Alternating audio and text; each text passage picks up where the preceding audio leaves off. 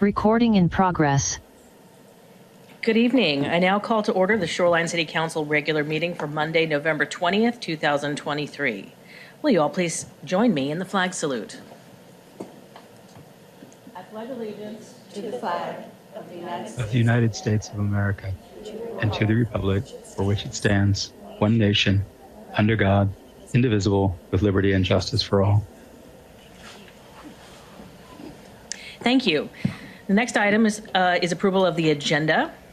If there are no objections or comments, the agenda is adopted by unanimous consent.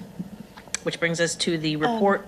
Deputy Mayor, Did I miss something? would you like me to call the roll? I roll? would love for you to call the roll. Okay. Let's, re- let's rewind um, and go back to the roll. The clerk, please call the roll. Mayor Scully, Present via Zoom.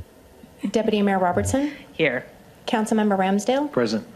Councilmember Mork, Here. Councilmember McConnell, Here. Councilmember Pobee, Here. Councilmember Roberts. Here. All right. Thanks for being here, everybody. Um, Now we'll just go through it again. Uh, If there are no objections or comments to the agenda, seeing none, it is adopted by unanimous consent, which now brings us to the report of the city manager, and John Norris is acting city manager and will be providing the report for us tonight. Thank you, Deputy Mayor. Good evening, Council. Um, As you are, I will wait till the slide gets put up here. There we go. All right. As Council is all aware, and for those in the audience who may not be aware, the city's comprehensive plan is the guide for the city, uh, city's next 20 years, and we need the community's input to help guide our future decision-making. We are asking uh, to please take some time to help shape Shoreline's future by sharing your thoughts in our online survey uh, um, through December 10th. Uh, You can learn more about our comprehensive planning process and the update process, and find a link to the survey uh, at shorelinewa.gov slash 2044. And so again, uh, greatly appreciate the community's input on that and encourage everyone to participate. And as a reminder, I know I mentioned at this, this at last week's meeting as well, the Winter Porch Light Parade registration is now open. The cities of Bothell, Kenmore, Lake Forest Park, and Shoreline are partnering to bring the event to North King County again this year. Light displays in any type of space are welcome and encouraged. And to register, to share your light display with the community, uh, you can go to uh, uh, bit.ly slash winter porch light parade, and the virtual map will go live on that site on December 1st. And uh, in honor of the holidays this week, city facilities will be closed Thursday and Friday. And all of us at City Hall would like to wish the residents of Shoreline a safe and happy Thanksgiving and Native, Native American Heritage Day. Uh, I will also say that we are so thankful to serve in such a supportive, engaged, and caring community, and we hope that everyone is able to celebrate and spend time with friends and family this holiday. And finally, um, City Hall will be open on a regular schedule on Monday, uh, November 27th, so next Monday, and we will see you then for our next regular council meeting. Uh, We also have an upcoming Planning Commission meeting and Parks, Recreation, and Cultural Services Tree Board meeting, which are both scheduled for December 7th. And for the full agenda and information on how to participate in or comment at all of our public meetings, you can visit the city's web calendar, and you can see the uh, URL, the the address there on the slide. And Deputy Mayor, that is all I have tonight. Thank you, Mr. Norris. That brings us to council reports. I'd like to open it for any council reports this evening. Start with Councilmember Roberts. Thank you, Deputy Mayor. Um, Like many of my colleagues on the board, uh, I was fortunate to attend the National League of Cities Conference in Atlanta last week. Um, Some highlights for me, um, during the Board of Directors meeting, we had a strategic discussion on the government's role in supporting the impact of opioids and substance use, substance use and its intersection with mental health. Uh, Quite a mouthful there. I was asked by Mayor Scully to participate in a panel on road safety interventions that work and save lives. Uh, That was a really good panel. We got to hear from what, uh, other cities of what was happening across the uh, nation in terms of some of the work they're doing on road safety. I would say that we are definitely uh, doing what other cities, uh, especially the other cities on the panel are doing on that. Uh, Many of the things that they were doing are things that we're also doing in in Shoreline. And then finally, at the uh, uh, annual business meeting, I was uh, elected, uh, re-elected to the Board of Directors, along with three other Washingtonians, uh, Bellevue Councilwoman Janice Zahn, uh, Vancouver Councilmember Ty Stober. So we will serve on the board for the next year, two years, uh, with, along with immediate past President Tacoma Mayor Victoria Woodards. Thank you, Deputy Mayor. Any other council reports?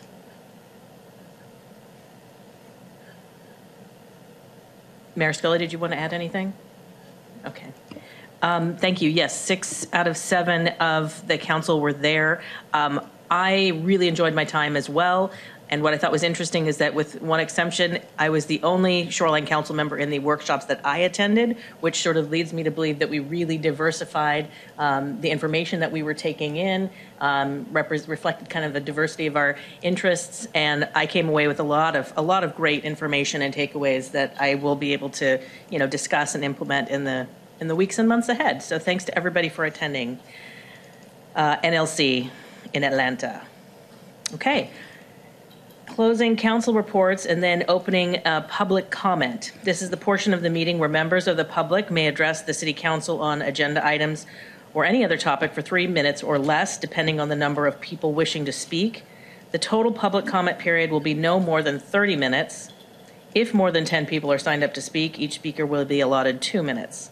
So, Ms. Smith, how many individuals have signed up to speak this evening? There are 17 individuals signed up this evening. Okay, so that takes us to two minutes. Um, And Councilmember Roberts. Deputy Mayor, I move to allow um, each speaker who signed up uh, the opportunity to speak for up to two minutes. Second. Okay, we have a motion and a second to extend the public comment period. Um, Will the clerk please call the roll? Mayor Scully, Aye. Deputy Mayor Robertson, Aye. Councilmember Ramsdell, Aye. Councilmember Mork, Aye. Councilmember McConnell, Aye. Councilmember Pobee, Aye. Councilmember Roberts. Aye. Okay, that motion moves forward unanimously. Uh, We're going to start by calling on in-person speakers first and remote speakers after that. When it is your turn, please come up to the mic if you're in person, state your name, city of residence, and any organization you represent. And while our first speaker is getting set up, I want to note that while the city of Shoreline recognizes freedom of speech as a cornerstone of our democracy and respects diverse opinions, a council meeting is not an open public forum, so any person making disruptive remarks will be muted. Thank you. Please be advised that your testimony is being recorded. And Ms. Smith, let's start with the names of the individuals signed up. Yes, so for the in-person speakers, if you guys want to line up um, behind the podium, Janet Way is first, then we have Marilyn Yim, Rebecca Arpin, and Harpreet Dhaliwal. Good evening, Council. Glad to be here. Uh, I- I'm excited to announce a couple things. This is a certificate that I received from the uh, State Department of Archaeology and Historic Preservation, and it's announcing the Seattle Naval Hospital Chapel, excuse me, at Fircrest uh, is now on the, uh, listed on the Washington Heritage Register of Historic Places. And that means it's also eligible for the National Register of Historic Places, which is pending. The only problem is the certificate has a little error because they thought that Seattle Naval Hospital meant it was in Seattle. So they're going to give me a new one of these, but I thought you might like to see it. Pass it around. So, and as you know, it's already landmarked as well. So my other thing, I only have two minutes, so um, I want to speak about the uh, budget uh, amendment that Councilmember Roberts is bringing up about Firlands Way. This is a map that I drew some years ago. I don't know, I think Doris was here, and I think Chris was here at the time. But um, Yeah, this is um, Way and the park out front here, which you recognize. But it turns out it's, Firlands Way is a very historic site, almost as historic as the Naval Hospital Chapel. Um, And it was called Firlands Way because it went over to Firlands where CRISTA is now. But the thing is, it is eligible, it's, it's deserving of being designated as our original, like Pioneer Square, our original Main Street. It has, um, it was our first commercial street. It should be a walking street. Uh, The Bank of America building is, is there and is available for use somehow, and I'm suggesting that it- it could be a place for people to walk to on Berlin's Way. If there was a gallery there for the arts, um, Shore Lake Arts, possibly. Uh, And then also a pocket park is proposed for right behind the Bank of America. Am I out of time already? See what I'm saying? Two minutes is just, it's just not good enough. It's a popular night Historic tonight. District, Thank you, Main Ms. Street. Asking for the funding. Thank you.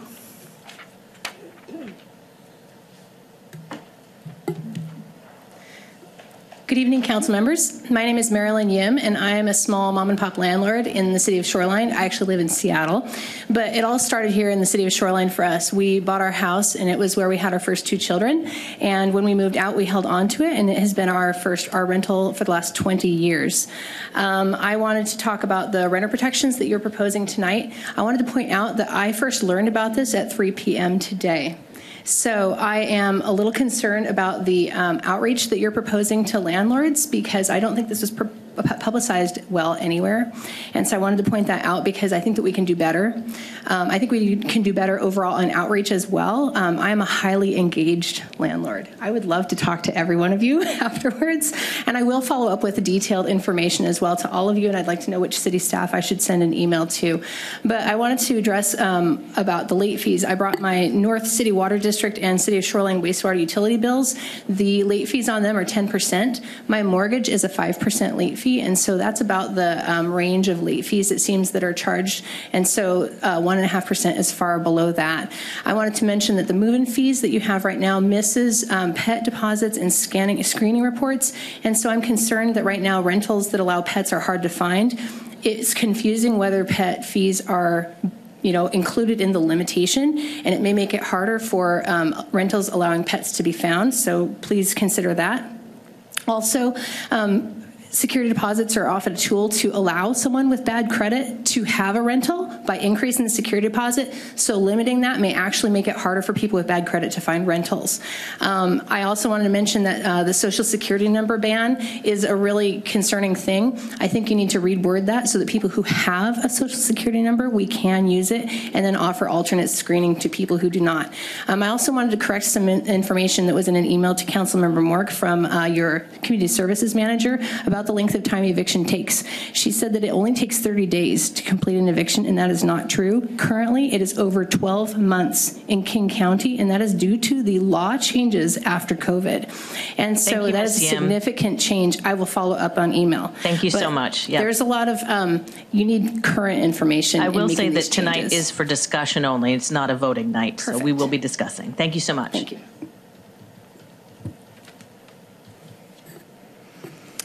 Hi, my name is Rebecca Arpin. Um, I'm here on behalf of the Shoreline Public Schools Foundation, as well as um, the current interim dean over at Meridian Park, and I'm here to discuss Ordinance 996, tenant protections. Affordable, secure, and safe housing within the Shoreline community is critical to the emotional, psychological, physical, and educational health of our students and families. Housing stability provides a sense of security and belonging, and tenant protections ensure that this stability can occur. Housing constancy reduces the stress and anxiety that naturally comes from uncertainty about one's living situation. This emotional stability is critical for po- um, positive mental health in both adults and students. Housing stability means consistent education for our most vulnerable youth, a consistency that ensures children are able to remain in their school and establish a sense of community, have a better understanding of school culture, and realize better academic performance. Housing stability and tenant protections have a direct impact on one's financial stability. Families can better plan and manage their finances without the worry of unexpected housing costs or the need to relocate. For, adult, for adults, housing stability means less disruption in their employment. If one is not constantly moving, they can maintain work, which can ultimately lead to better job opportunities. Obviously, reasonable uh, renter protections reduce the risk of homelessness, which has lasting impacts on one's physical and mental health, along with one's prospects of employment and academic success. Helping those who have already fallen into homelessness is is a much more monumental task than enacting prevention-focused initiatives. I've worked with many students here in Shoreline that have faced homelessness and unstable housing. The negative impacts on their attendance, academic performance, mental health, self-esteem, and a sense of community are huge, are hugely apparent and have lasting ramifications. When families and students feel assurance that there are reasonable measures in place for protecting renters, then those families can focus on other elements of their lives, things that those of us with secure housing often take for granted. Thank you very much. Thank you, Ms. Arpin.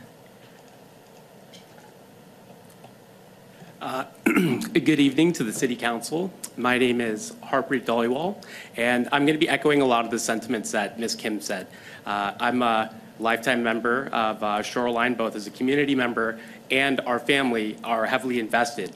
Uh, So I'd like to speak to the tenant protection laws. Uh, We own um, multiple apartment buildings as well as small businesses in Shoreline, and we just want to speak to the fact that uh, we're invested not only as community members, but as business owners and as providing uh, rental space to tenants. And the restrictions, especially that are being proposed, especially after COVID, make it much more difficult for us as landlords to, in fact, be able to offer housing to our tenants. We see this with a lot of our colleagues as well. Folks are considering uh, divesting or leaving Shoreline altogether.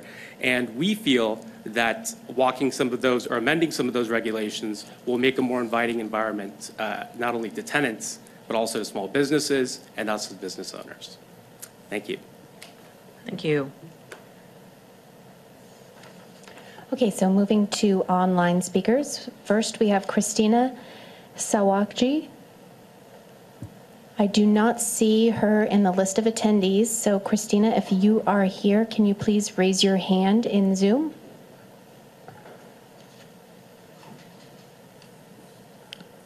Okay, if it's all right, I'll come back to her at the end. All right, next is Bob Gregg. My name is Bob Gregg. I live in Edmonds. I want to talk briefly about the um, uh, staff report on ordinance number 1000, the ground floor commercial. Um, last week, re- shortly there, about last week, um, the Planning Commission adopted the staff report unanimously, but only after I had, had pointed out that um, most of the lots um, in the MUR 70 zone, uh, north of the light rail station and east of I-5, are 60 feet wide. So with the two five-yard setbacks, you've got 50 feet. If you've got a driveway going on, that's 23 feet, and that's exempt from the 60% uh, requirement for commercial. So you're, you're down to 16 feet, and you need to also get a front door and uh, um, uh, lobby separate from the commercial area, um, all within 16 feet. So um, I asked for some consideration on that, and the Planning Commission asked um, staff, Andrew Bauer in particular, if that could be addressed in design review. And he said, yes, it could.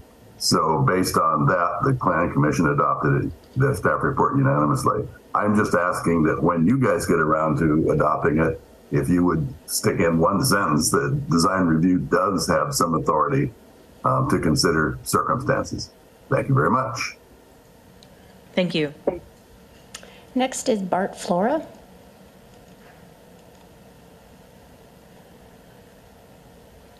Hello.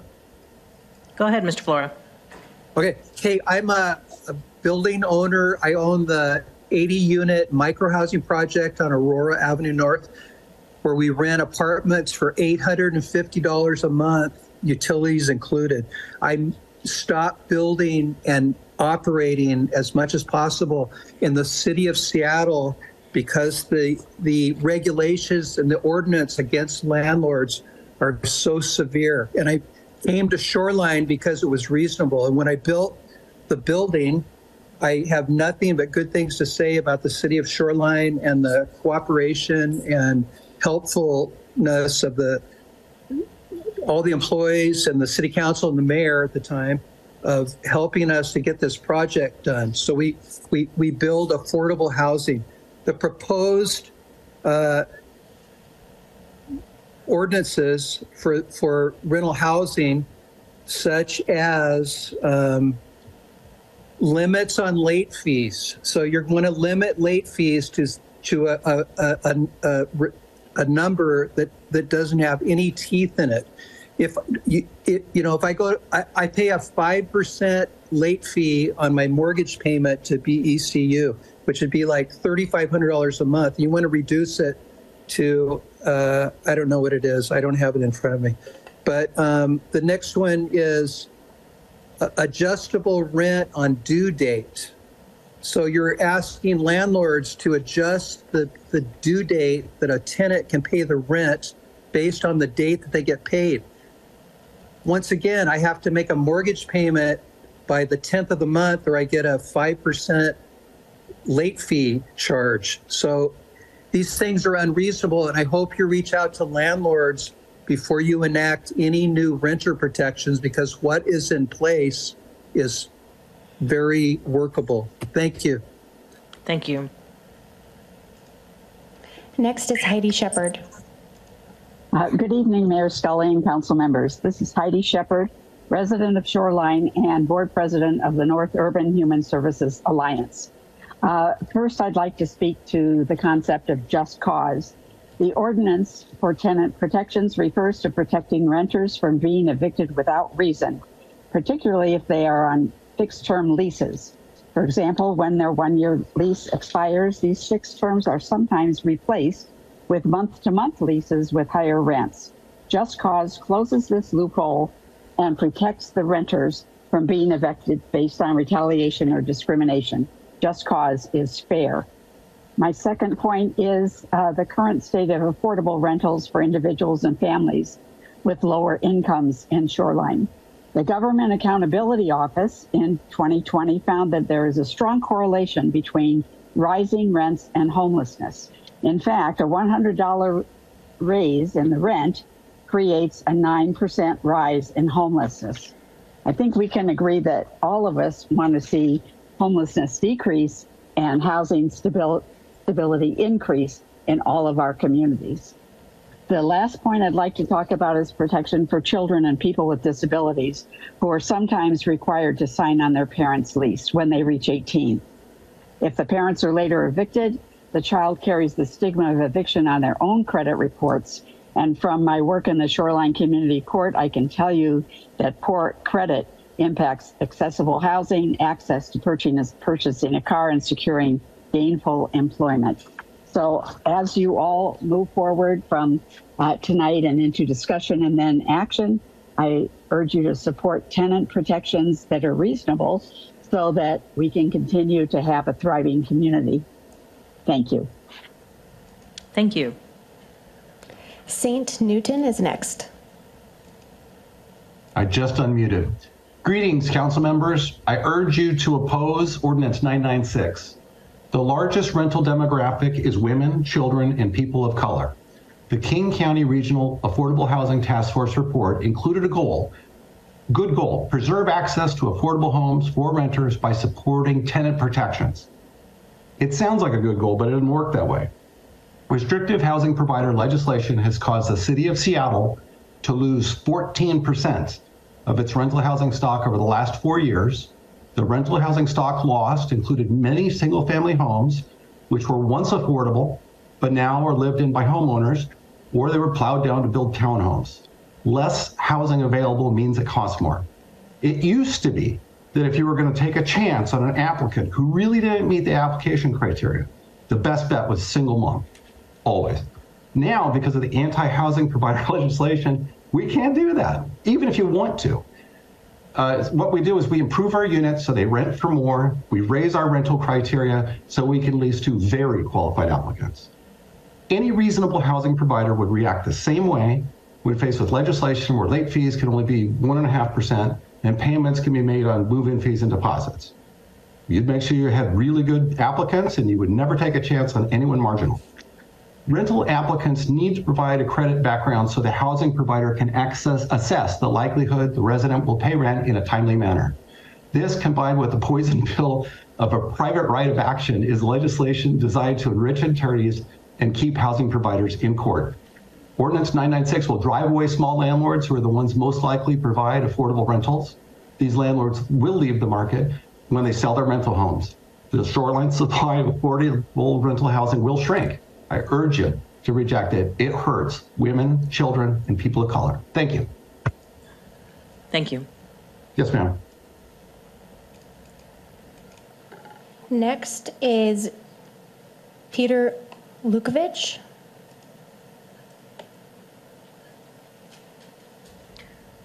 Good evening, Mayor Scully, Deputy Mayor Robertson. My name is Peter Lukovich. My, my place of residence is in Seattle, and I'm here tonight, excuse me, on behalf of the Washington Business Properties Association. I'm speaking um, with regard to the uh, tenant protections ordinance, asking you to consider extending the development of this ordinance beyond the anticipated possible date of December 7th for your action in order to form a work group that would more actively involve both tenants and landlords in order to evaluate some of the issues that you're considering. I would caution you that an ordinance of this sort in other jurisdictions has led to increased rents because landlords see the regulations coming. It decreases the total allowable un- or affordable units that are available in a community, as you've previously heard.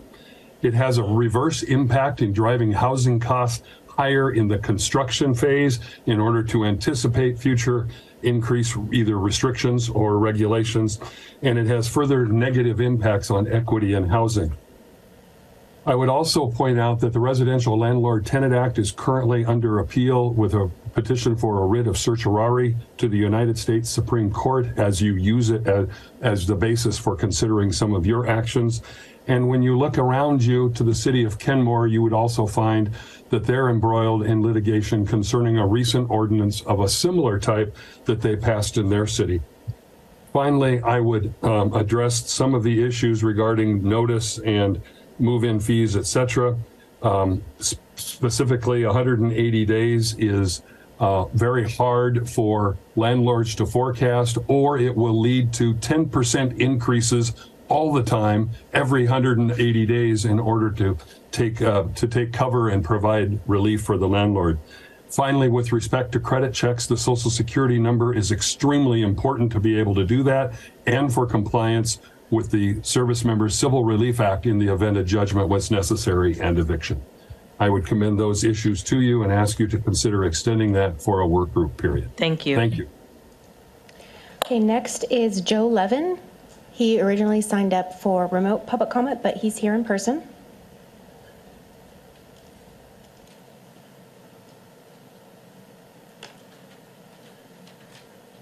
Thank you. Uh, Joe Levine, uh, GLA Properties Group. We are a uh, privately owned housing provider. I've been owning and operating affordable housing in the city of Shoreline for 20 years now. We also own in Kenmore. Uh, We're one of the largest affordable housing providers in the city of Kenmore, and we do own some in Seattle. We're privately owned, we're small. Uh, I can tell you from firsthand, because these provisions in the um, ordinance, the proposed ordinance, are very similar to what City of Kenmore passed about a year and a half ago, what the City of Seattle has passed. And from firsthand experience, it's not working. It is raising rents. When you have rent increase notices pushed out, you're actually raising the rents. Limits on late fees are raising rents. You're increasing the cost to housing providers is what you're doing. And that's what's happening in Kenmore right now. It's happening in the city of Seattle. Uh, I can tell you they are reconsidering these similar ordinances in those jurisdictions right now. As mentioned earlier, the city of Kenmore actually is in litigation over this right now. A lawsuit has been filed. I think the most important thing is that um, it's raising the cost. It's not helping affordable housing. Uh, There are other ways to generate more affordable housing, I've been directly involved in the multifamily housing legislation at the state of Washington and the city of Seattle for proposing more property tax exemptions like you do on the multifamily tax exemption for new construction. We're working on getting that extended to provide incentive programs to generate more affordable housing. That's the way to approach it. But when you start restricting business owners and housing providers' fees and their ability to do business and extend rent payments, you, you're hurting them. You're not helping them and you're hurting renters. Also, just to add, the one, it has unintended consequence on the restriction of social security number. You're restricting the ability to criminally screen backgrounds. Thank you. And that's hurting. Thank you. Thank You you can email much. us additional Yeah. con- information. Thank you. Next on the list is Daniel Bannon. However, I do not see him in the list of attendees. Oh, here we go. Go ahead, Mr. Bannon. Hi, can you hear me? Yes. Great, thank you.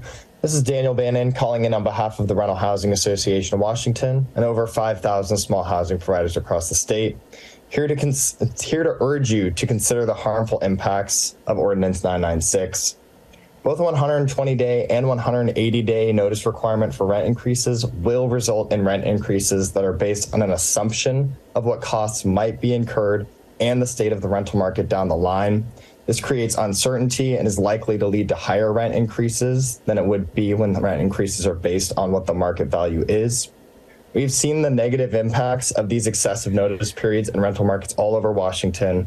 Uh, several people before me have already mentioned this, but in Seattle, for example, uh, 180 day rent increase notice is required, which is contributing to the rising cost of rent and the exodus of housing providers from that city.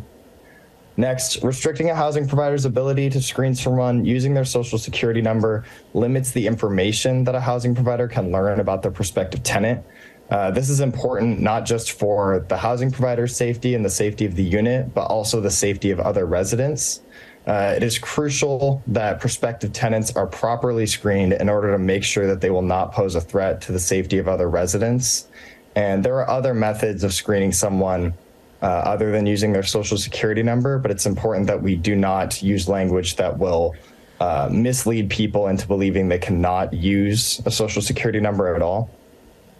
And lastly, requiring just cause to end a lease term at its defined and previously agreed upon end will effectively invalidate term based leases. A lease is a mutual contract between two parties who have mutually decided to enter into it, and it is unjust for the city to intervene, interfere in a private agreement between two consenting parties. Uh, please listen to the voices of small housing providers. We are telling you what has happened in other cities and what will happen to Shoreline if these measures pass. Thank you. Thank you. Mary Ellen Stone. Hi, this is Mary Ellen Stone. Um, I'm a resident of Shoreline, and I came to this hearing in planning to um, urge you to support this uh, renters protection. And I still want you to do that, or urge you to do that. But as I listen to the all the testimony, I'm not an expert in this area. I'm struck by all the different arguments, but also the opportunity to say if many of our sister cities have enacted similar ordinances, it would seem like we could get information from them and really make sure this is the sort of action that we want to take for the city of Shoreline. I think we all want to do everything we can to end homelessness or unstably housed individuals, and we know there's going to be multiple strategies, none of which are going to be the silver bullet for this. So I would urge the council and staff to, to look at this carefully and see where we can find some examples, information from other cities, and put something in place that will protect, um, protect renters in our city. Thank you so much, and thanks for the hard work that you're doing. Thank you, Ms. Stone. Eric Brandt. Hi, my name is Eric Brand. Can you hear me okay? We can. Uh, my name is Eric Brand. I'm a medical doctor living in the city of Bellevue. I am a member of Rental Housing Association of Washington, but I don't officially represent them. I'm the accidental landlord. My wife is a immigrant, a person of color who bootstrapped her way into having a home, and uh, that is now our rental house now that we live together. So I'm learning about um, a lot of these issues, especially facing the city of Seattle and I'm actually very excited about the opportunity that the city of Shoreline has to learn from the mistakes of others that are, for instance, driving landlords and housing providers out of the city of Seattle. Um, I am, uh, my family was uh, homesteaded this place in the 1890s, so I'm uh, part of a sixth generation family interested in the long term stability and viability of our housing in this area. And what I'm seeing, uh, echoing the uh, what other people have said, is I'd like to see a I'd like to see this issue in Shoreline addressed in a coordinated fashion with recognition of the up and downstream uh, things that affect people that are providing housing. For instance, during a recent remodel from a lot of damage that was done to my private house by a renter, um, I had to uh, do a lot of fixing. And just in one week, the costs of uh, my materials at Home Depot went up 13%, which really messes with your budget. And um, I was unable to pass these costs on, uh, especially with six months of anticipation. Additionally, you know, uh, trying to evict somebody used to lose three months of rent. Now we're losing 12 months rent due to the eviction process, uh, which means we're having to be much more strict with who we let into our housing, which other people have have discussed. So I'd like to see this approached in a very uh, careful and coordinated fashion, not leaving uh, people providing housing holding the bag. Thank you. Thank you, Dr. Brand. Stephanie Angelis.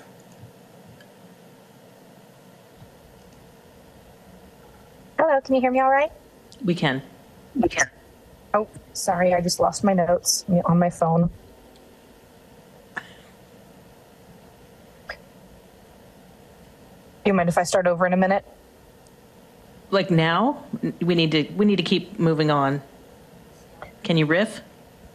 Uh, I can. I'll just go off cuff. Sure. Yeah, go ahead. Um, hello, I'm Stephanie Angelis, and I am a affordable housing landlord in both Shoreline and Lake Forest Park.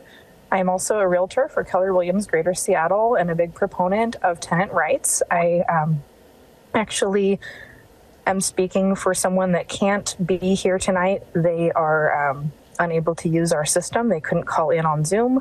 So I want to make sure I get her story out there. She was living in Shoreline, and the landlord basically refused to fix her unit after a tree fell on her house. She is a veteran, disabled veteran, and after this tree fall, fell in the house, they just put plastic over the roof. Water was still infiltrating. There was open asbestos um, in her unit. The city of Shoreline did nothing. They would not condemn the unit. They would not do anything to protect her. And in the end, this person ended up choosing to be homeless rather than being forced to stay in this unit. So it's a very important thing to think about the people that we are affecting. I completely hear these other opinions about, you know, how do we not pass on the cost to our landlords? How do we keep people getting their background checks? I definitely support background checks. I think that it's important to have them still use secure, uh, social security number, use an electronic uh, form so that you're not actually receiving that social security number and you can just use the information. But more importantly, that they can use this information in a way that is uh, verifiable and that they can't just use it for potentially discrimination. Um, how do we know that a landlord is comparing people directly and using a method that doesn't leave room for picking and choosing? Um, so it's really important to think through what the final outcome will be. But there's a reason that I supported the um, no cause evictions. I was one of very few landlords that did. And at the time, it really clarified in the law. Thank you, Ms. can Angelis. When to leave for, despite COVID. Thank you. Thank you. Kathleen Russell. Kathleen Russell, resident of Shoreline, on behalf of Save Shoreline Trees. In advance of council's meeting on December 4, Save Shoreline Trees asks the city manager or a council member to pull the contract for the North 145th construction from the consent calendar and move it to an agenda item so there can be answers to public questions about tree removals on North 145th. The public has been unaware of the number of trees to be removed until informed on October 26, 2023. We ask for time reserved for public comment to council and staff response time. We have questions about when the notices will be placed on the 322 trees to be, get, to be cut down for the roundabouts and phase one construction, and how the public can comment on tree removals for phases two and three of the North 145th construction, which, as we understand, are still in the design stage. Thank you. Thank you, Ms. Russell. Derek Blackwell.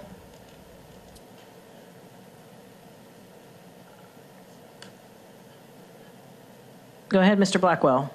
Yes, I'm sorry. Hello, this is Derek Blackwell. I live nearby the Madeira project on Linden Avenue. Here again, with the neighborhood concern for long-term traffic hazards.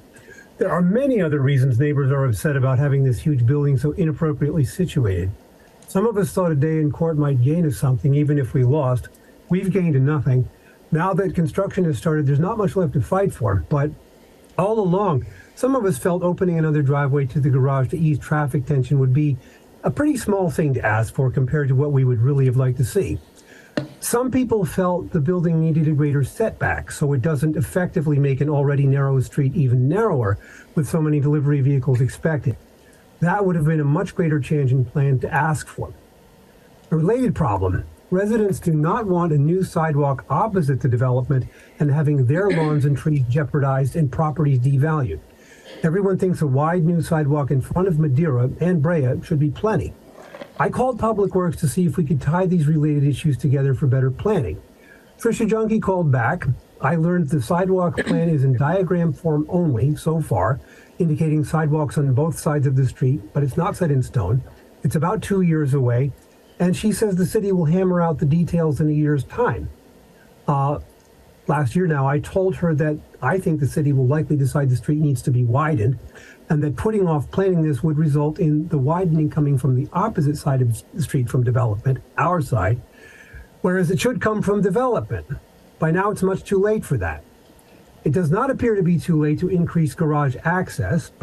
This is a three year project just getting started. That's why I'm here again to implore council to communicate this to city staff. Our efforts have failed. Tricia agreed this is a problem and told me how Amazon vehicles double park in her neighborhood. She was very generous with her time, and although I addressed several follow up emails to her, I have not heard back. Can you help? Thank you. Thank you, Mr. Blackwell. Did our first signee ever appear? I do not see Christina in the list of attendees. Okay. Um, Then I will go ahead and close the public comment period uh, and move on to the next agenda item, which is the consent calendar. Is there a motion? I move for the approval of the consent calendar. Second. Thank you. Um, Approval of the consent calendar has been moved and seconded. Will the clerk please call the vote? Yes. Sorry, I need to.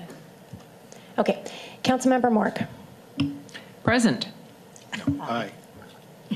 Aye. Aye. Councilmember McConnell. Aye. Councilmember Pobee. Aye. Deputy Mayor Robertson. Aye. Councilmember Ramsdell. Aye. Councilmember Roberts. I, I think we're all tired today. Mayor Scully. Aye. Okay, the consent calendar uh, passes unanimously, uh, which brings us to the first item on the agenda, which is uh, item 8A. And we have Ming Lu and Sarah Lane presenting the staff report, and Christy Hopkins available for question on Zoom.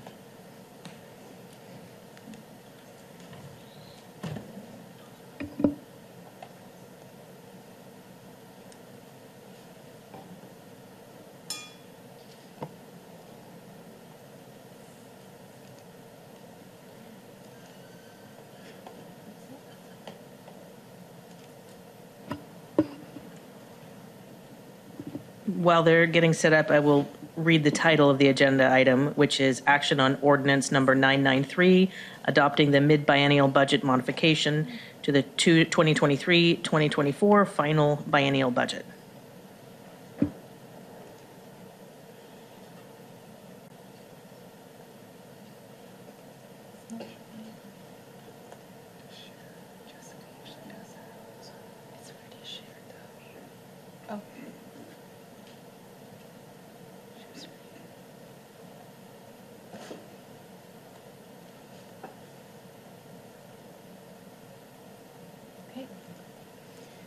All right.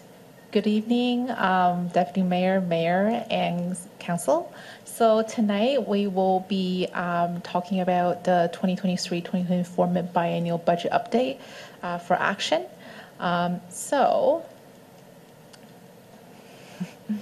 as a quick reminder on where we are in the process, so on November 6th, staff has presented the 2023-2024 mid-biennial budget update, including the revenue sources and property tax for 2024. On the same night, uh, council have uh, has held two public hearings, one for property tax and one for the mid-biennial budget impact fees and fee schedule. So the property tax impact fees and fee schedule are on the consent calendar. So the only item that's on the action calendar tonight is the adoption for the 2023-2024 mid-biennial budget. Um, so um, there are actually four uh, potential amendments that are submitted after the staff report is um, submitted. Um, so the first um, item the staff will recommend is to adopt the ordinance 993 amending the 2023-2024 biennial budget as presented. So I will now pass it on to Deputy Mayor. Okay, um, thank you so much. So this is an action item, and we'd like to start with a motion from the council. Councilor Roberts. Thank you, Ma- Deputy Mayor. I move to adopt ordinance 993, amending the 2023-24 24 biennial budget as presented. Second. Thank you. We have a motion and a second, and um, any discussion on the Yes. item? Thank, thank you, Deputy Mayor. And I, first of all, I want to thank the staff uh, for putting this together and all of the updates that were provided to us. I think there's a lot of good work that's been pr- put into the budget. Um, I mentioned a couple of weeks ago when we uh, talked about this, I mean, having s- a one person sort of helping with uh, communication on our public works project, I think is going to be very good. Um, the other and the other stuff is also very good. I do support that. Um, I do have, Deputy Mayor, I do have three amendments, uh, four amendments I'd like to propose. Uh, and I will start with number one. Um, As you've, well, I'll, I'll make the, uh, I'll make the amendment and then we, I'll talk about them. Uh, So I move to increase the general fund appropriation as shown in the proposed ordinance 993 by 50,000 for the Human Services Program with the allocation of 50,000 for the continuation of the grocery card program in 2024. Second. Second. You have a second. Thank you. So, uh, you, as you see on the screen, uh, these funds are coming from general fund balance, um, and the 50,000 grocery cards is going to the holiday basket program that the city's been providing, participating in with the Shoreline PTSA, Shoreline Fire, and the YMCA. Uh, when we talked about this, um, we talked about uh, the the as we're ramping down some of the COVID funding that we received, uh, one of the things that we uh, all, I believe we all lamented when we saw that what was being proposed was the discontinuation of the uh, gift card programs. Um, looking at what we have in terms of available balance, and this is being a one-time funding, uh, I think we can continue the program for another year. Thank you, Councilmember Roberts. Any other discussion or anyone likes to like to weigh on this one? Great, let's call a vote. Mayor Scully, Aye. Councilmember Ramsdell, Aye. Councilmember Pobee, Aye. Councilmember Roberts, Aye. Councilmember McConnell, Aye. Councilmember Mork, Aye. Deputy Mayor Robertson. Aye. Amendment one passes.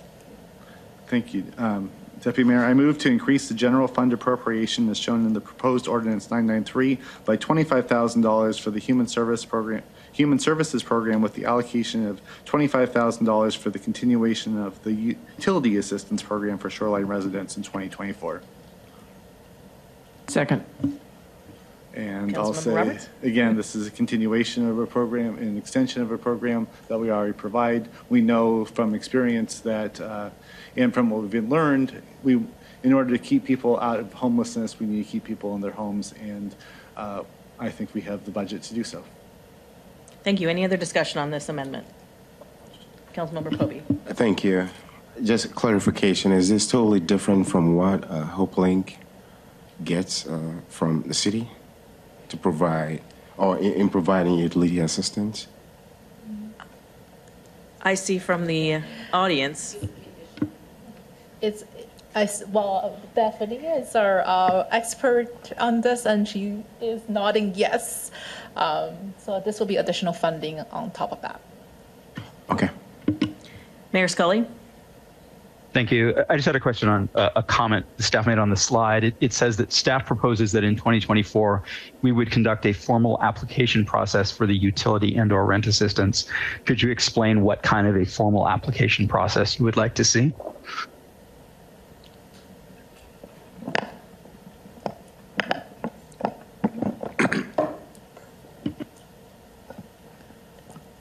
We generally have about two or three vendors that would, uh, that are current human services providers in Shoreline that we would look to, to do a pretty uh, brief and targeted outreach um, and conduct a, a pretty brief RFP because we do know um, that they are current service providers and we know the level of service uh, and uh, the customer service they're able to provide. Um, And so that's what we would look to do in very quickly if this is approved. All right, thank you. I, I fully support this. I, I note that our, you know, our, our budget is is just tiny when it comes to human services, and I'm generally always supportive of providing more directed, and I support this. I don't want to see any of it spent on an application process, and if we can do that with existing staff funding, then that's fine. Otherwise, our human services providers, to my understanding, to date, have been very responsive and very accountable, and I don't see that we need to go through a giant set of hoops to to requalify folks that we already work with. I'd like to see that money put straight into action. Um, that's not part of the vote. We're just voting for the money, but I'm just noting that as a as a comment, and I will certainly be voting yes on this. Thank you, Mayor Scully. Um, Thank you. Any other comments on this amendment? Great, let's please vote. Deputy Mayor Robertson. Aye. Councilmember Ramsdell. Aye. Councilmember Pobee. Aye. Councilmember Roberts. Aye. Councilmember McConnell. Aye. Mayor Scully. Aye. Councilmember Mork. Aye. Great, thank you. Uh, Any other amendments? And Deputy Mayor, I move to increase the general fund appropriation as shown in the proposed ordinance 993 by 25,000 for the Human Services Program with the allocation of $25,000 for the continuation of- of the rental assistance program for shoreline residents in 2024. Second that. And I believe this is an additional money, um, so Carry on, Councilmember Roberts. I just increase, same, same thing. I don't need to s- s- spell it out more. Um, Again, I agree with the mayor's comments that the quicker we can get this out the door and choose a provider, that would be better, best. Any discussion on Amendment 3? Councilmember McConnell. Yeah, I just want to say I'm going to be supporting that mainly because uh, particularly for seniors uh, with fixed incomes, this is, I think we all agree how important it will be for uh, rental assistance uh, in a inflationary economy. Thank you. Thank you. Great, let's um, vote on Amendment 3, please. Councilmember Mork. Aye. Councilmember Roberts. Aye. Councilmember Pobee. Aye. Mayor Scully. Aye. Deputy Mayor Robertson. Aye. Councilmember Ramsdell. Aye. Councilmember McConnell. Aye. Okay, for the record, that was Amendment 3 that passed unanimous- unanimously, as did Amendment 2. And Councilmember Roberts. Thank you. I move to increase the road capital fund appropriation as shown in proposed ordinance 993 by $75,000 for community engagement and creation of a concept plan for Firlands North right-of-way, specifically the southern diagonal leg between 185th and 188th Streets. I second that. Okay, um, you have a second. Would you like to discuss? Yes, uh, thank you. Uh, If we, if everyone remembers, we had a discussion about Firlands Way earlier this year. Um, I think that putting money in the budget, uh, even if we're not able to fully allocate it in 2024, shows that we are committed to this project. Um, We never, we don't really know wh- when or if any development's going to happen on that street, and the sooner we can get started on uh, working with the community to design, to design what that, is- that right-of-way looks like, uh, I think will be beneficial to our city. And it was, and it was discussed in public comment, there is definitely historical, historic, um, a historic nature and historic value in that road, in that segment especially, that I think we can uh, capitalize on. Thank you, Deputy Mayor. Thank you. Any other comments? Councilmember Mork. Uh, Thank you. I strongly support this. Uh, There are more than 2,000 apartment units going in short proximity to this area, and I really think that we need to be thinking of places that people could walk to, and I strongly support this.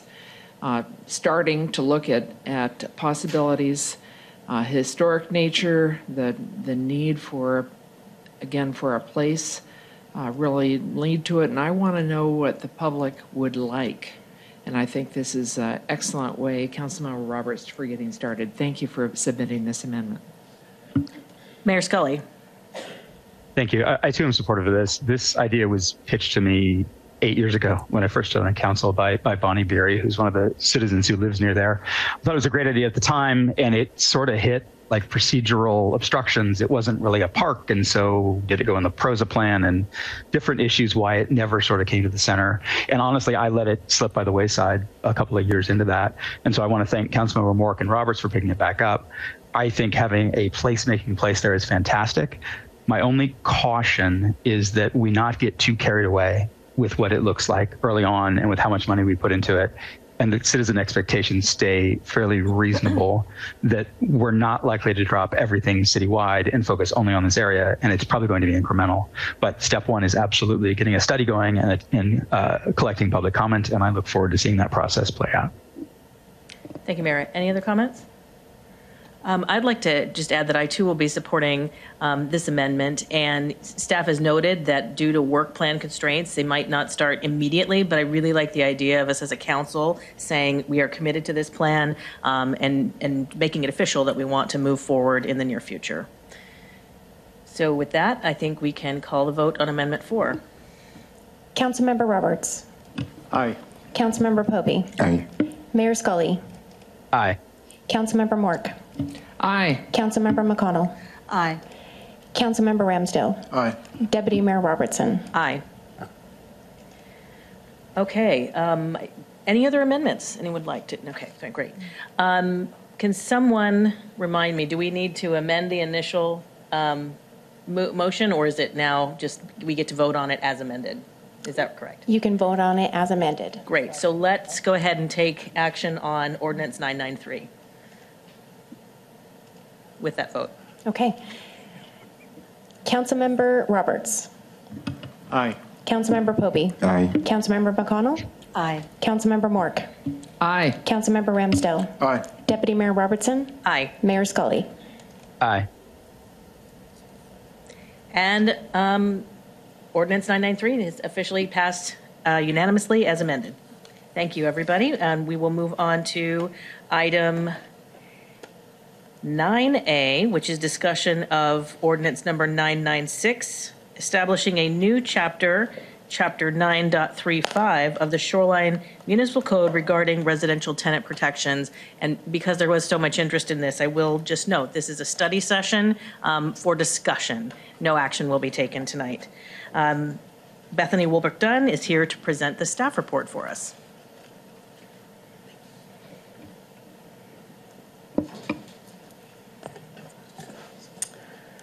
Thank you. And with that, uh, Mayor and Council, I will proceed with the presentation.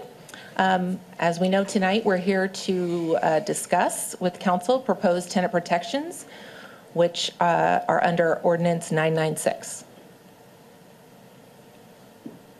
So a little bit of background. According to uh, census, 39% of uh, Shoreline's housing units are renter occupied.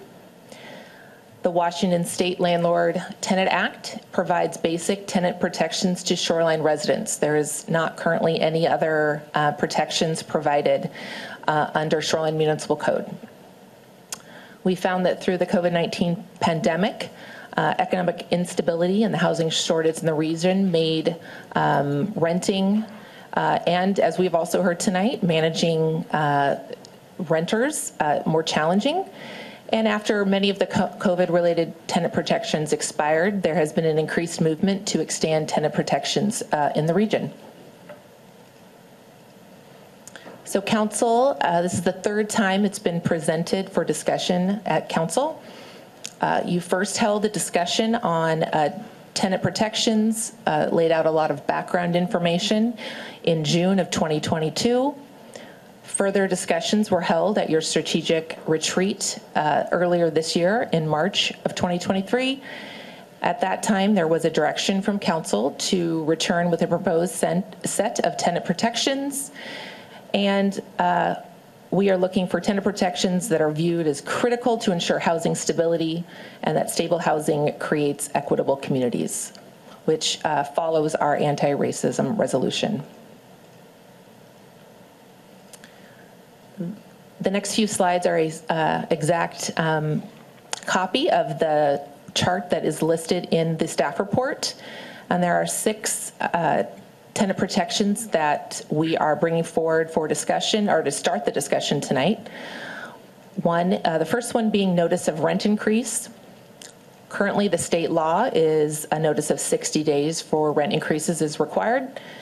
Uh, we are uh, proposing 128 day notice, or 120, my apologies, day notice for rent increases greater than 3% but less than 10%, or 180 day for base rent increases of 10% or greater.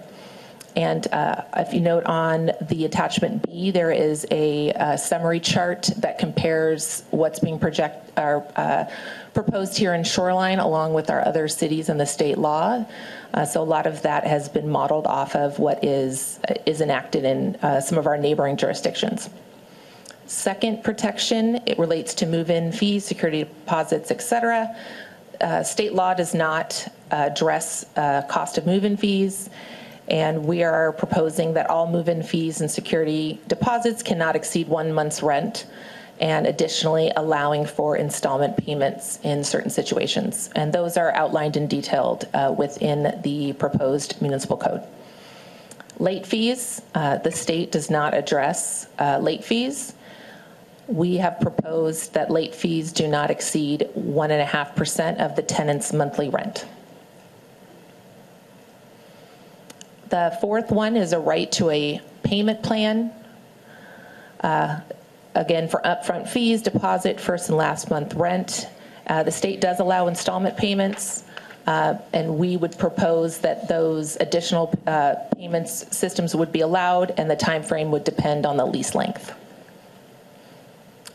Next one is alteration of a rent due date uh, to, um, if, if uh, requested by the tenant and they're on a fixed governmental source of income, that that would, uh, if requested, they would be able to have that match up their due date of rent uh, on the date they receive that monthly government assistance payment. And then finally, uh, barring the requirement of a social security number, state does not address this. And uh, we are proposing that a social security number cannot be required. So a few just other uh, things I'd like to note, as you will note on here, we are not recommending any additional uh, provisions under uh, what's called just cause. Uh, as some other cities have done, we are not proposing that. And um, just as a comment on the eviction uh, that was made earlier today, we are not, uh, my response in the in your folder is not meant to represent what is actually happening, just that it does not, there's no delay to being able to file an eviction. Uh, it, it, as the current, as a commenter uh, did note, it often takes much, much longer due to backup of courts and other, and other procedural reasons. So this proposed ordinance uh, provides, again, for a private right of action and what that means is that uh, it's the tenant's responsibility to take this either depending on um, the amount of um, possible fees related to this, either in small claims court or superior court. Uh, similar protections have been enacted by neighboring uh, King County cities, and so we look to those to, uh, so there'd be, again, some regular regularity there. And we do plan continued education and outreach through direct communication uh, and social media, whether that be current articles, information to our, um, and information to our human services agencies. So this evening, uh, the plan would be to propose the, or discuss the proposed tenant protections and that the council would provide direction for a final ordinance or continued study and it's currently scheduled to return for action on December 4th. And with that, turn it over to council for questions and discussion. Thank you.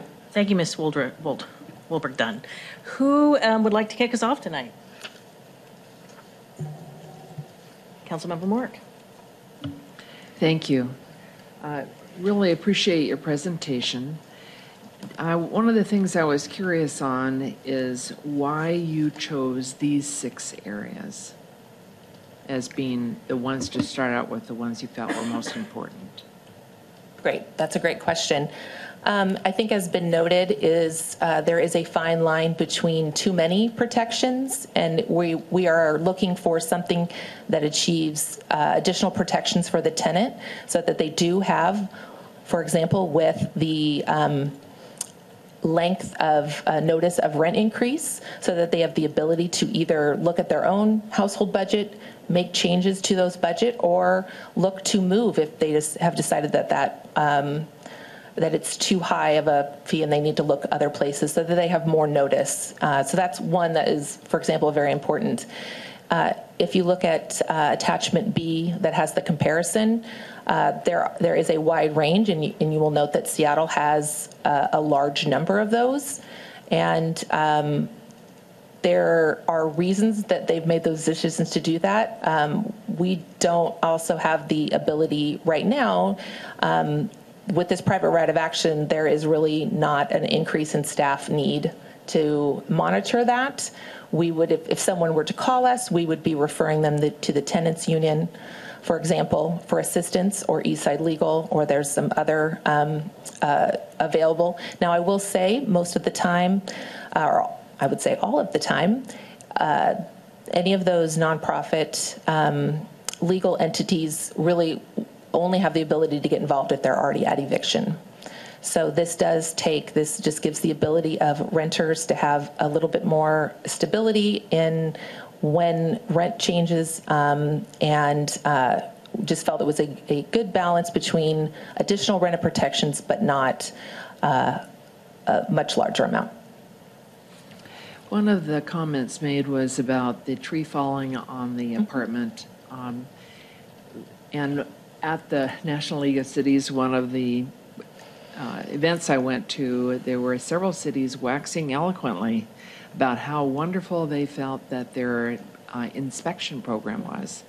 And I was curious, uh, A, if, uh, if, if, in- if the city would have taken no action uh, with, with the tree falling thing, and two, uh, what your views are on uh, rental inspection program. Great. I, I, I hesitate to uh, comment on the tree falling in Shoreline because I don't have any information on exactly what happened. But in terms of rental um, regis- registration or inspection programs, we have looked at other cities that do have those in place, uh, such as Tacoma. Bellingham is another one. Um, I know, like Bellingham, uh, at least as of like three years ago, we're charging about ten dollars a year just to have uh, it, it uh, your rental um, uh, registered with the city.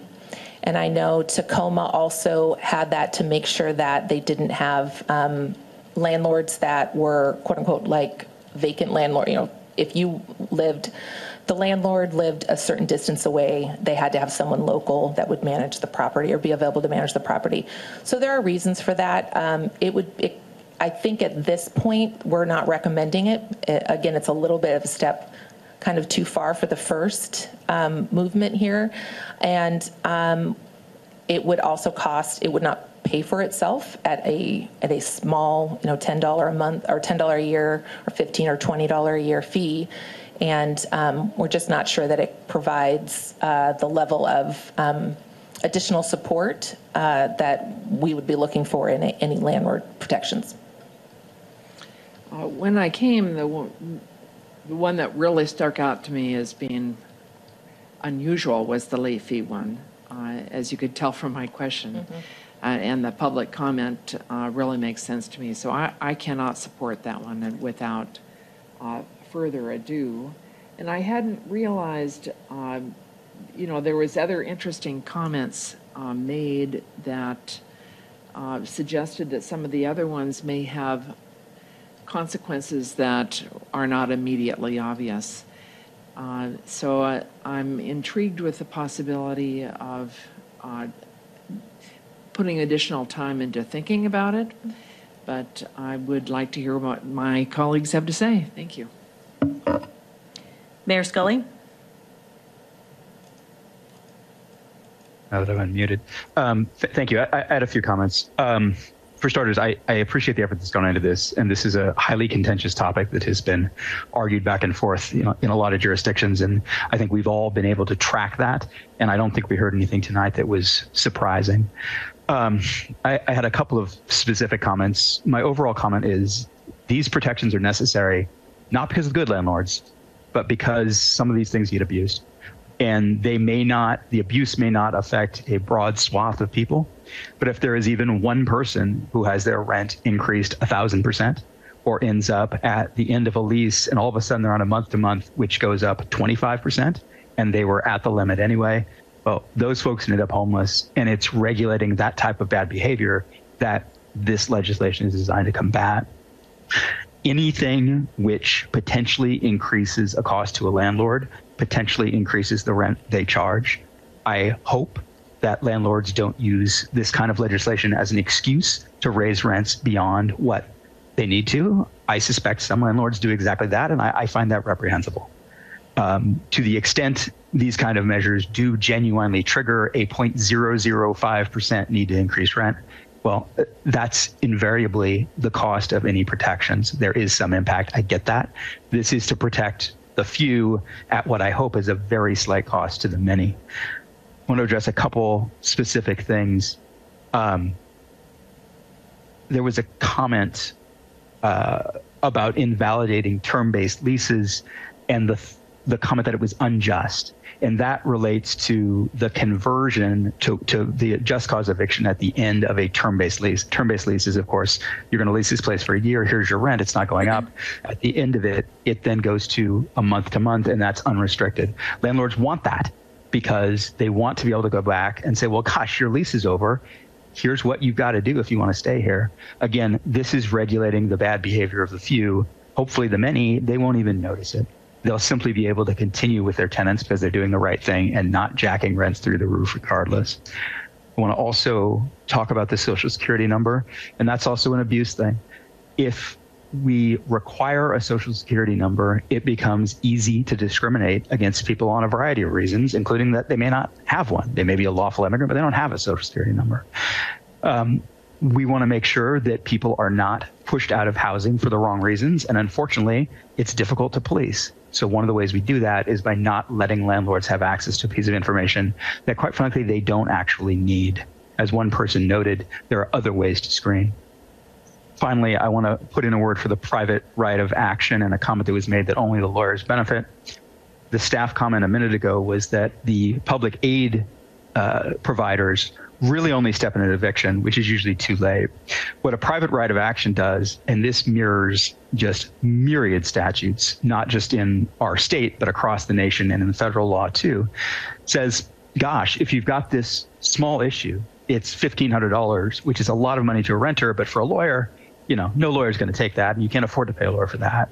What a private right of action does is it says, gosh, you can sue your landlord for that $1,500, and your attorney gets their fees paid.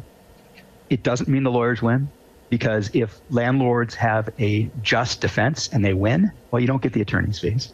If they don't, then ultimately they can end up paying a lot. What it does do is it encourages settlement. If a landlord has that exposure, they're liable to say, okay, fine, you can have your $1,500 back. Now we've got the problem solved without the need for all kinds of government intervention. So I, I wish we didn't need to do this gap filling. I think we could study this forever and there absolutely are some contrasting uh, values to weigh. But for me, they weigh in favor of these protections because I think we've heard enough stories and seen enough stories in this jurisdiction and others to where we need to have more protections in place than we do to make sure individuals are not made unhoused by the choices of a few bad landlords. Thank you. Thank you, Mayor Scully. Any other comments from council? Councilmember Roberts. Uh, thank you, Mayor or deputy mayor, sorry. Um, this is a, I appreciate all the comments that have been made to, to date. Um, I appreciate all, I mean, this is a, it's good to see people commenting to the council about how, and, and helping us, inform us what and how these policies uh, impact at the individual level, whether it's from a landlord or from a tenant.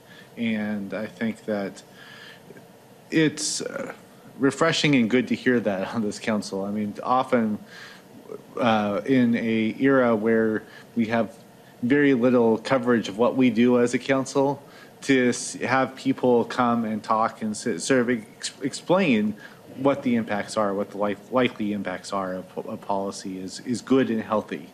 And I've learned a lot, um, even over the last few days, just sort of looking at this and thinking about this and uh, sort of going around and sort of really th- thinking and rethinking about this. There are a couple, uh, and I'll say uh, broadly, I think what I've said before to this to my colleagues. This is a type of policy that probably is better at the state level than in individual cities, because many residents, uh, many, many residents of Washington, they looked where they end up settling is where they can afford. And it may be in Shoreline, it may be in Kenmore, it may be in Edmonds, it may be in Mountlake Terrace. They're not, the place where they end up living is wh- where they can afford and what makes sense for them in terms of all their other needs, including whether they have children, access to services, and the like, and not necessarily what policies the city has in terms of protection for them. And in, in many ways, it's disappointing to see the state legislature not take action, especially as you're starting to see a growing patchwork of, of laws that if you just happen to be on um, my side of 25th, you're going to have protections. If you live on the other side of 25th, well, you're not going to, or 30th, you're not going to have many protections uh, or the same level of protections. So, I mean, that's something sort of broadly to, that we have to weigh and understand. And I think, again, generally, is that this is better as a statewide policy. But that's not what we have before us. What we have before us is a policy that's been brought to us, and we have to consider the merits of the policy i- itself, and not, we uh, are not going to be deferring to the state legislature at this moment. Um, So with that, there, I do have a couple questions. Um, The first question is, and I raised this uh, sort of later in the, today, is this question about limitation on uh, late fees. Uh, What the policy is being proposed is a 1.5% uh, cap on late fees. And there is a question in state, I offered this question that under, if you brought to court, landlords are capped at, I believe are capped at seventy-five dollars. Um, but that's not really stated in the ordinance or not stated in state law currently. So can you sort of help, I'm not clear what, uh, I'm not the lawyer, so I would appreciate some clarification of whether there, to what degree that seventy-five dollar provision sort of is a cap on late fees or is not a cap on late fees. So I'll take a stab at this, and then I'll turn it over to Margaret if I've misspoken at all. That section that you referred to, which is, let me look, uh, RCW 59.18.410, is part of the eviction process, the formal eviction process. So that, that limit of $75 is if there is a judgment against the tenant that they would have to pay. So it's, it has nothing to do with, uh, it's not related, I should say, to uh, late fees on monthly rent. Margaret, did I? That's correct. Okay. Yeah. So, but, so if, if something does go to court, then that's how much they can collect. The, the judge can award a late fee provided that it's in the lease agreement and provided it does not exceed that amount. So that's something that can be included on top of the rent and other damages that the landlord is seeking. And that is a statutory limit that the judge um, has. And that late fee is in addition to any late fees that exist in the lease, or is that the total amount of late fees per month? That would be what that would be based on the lease agreement, if, the- if it was in the lease agreement, and it would be based on the, the landlord going through The- the, the process.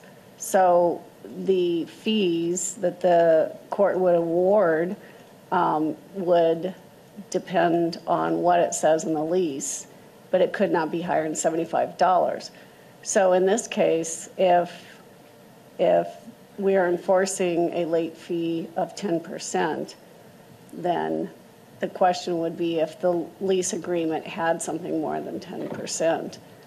And if it didn't, then the judge would award that amount, not the $75.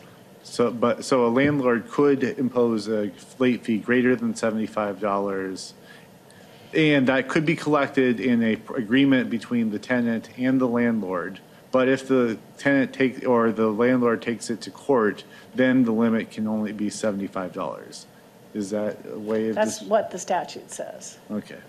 So there, there is no cap on late fees, but unless it goes to court, and then there's a cap. So the, the one and a half percent of a late fee would be a monthly. But I understand, Right, right, and- yeah. but that's a, I mean, that's what Shoreline's Right. proposing. I'm just trying to figure out what the, we are now.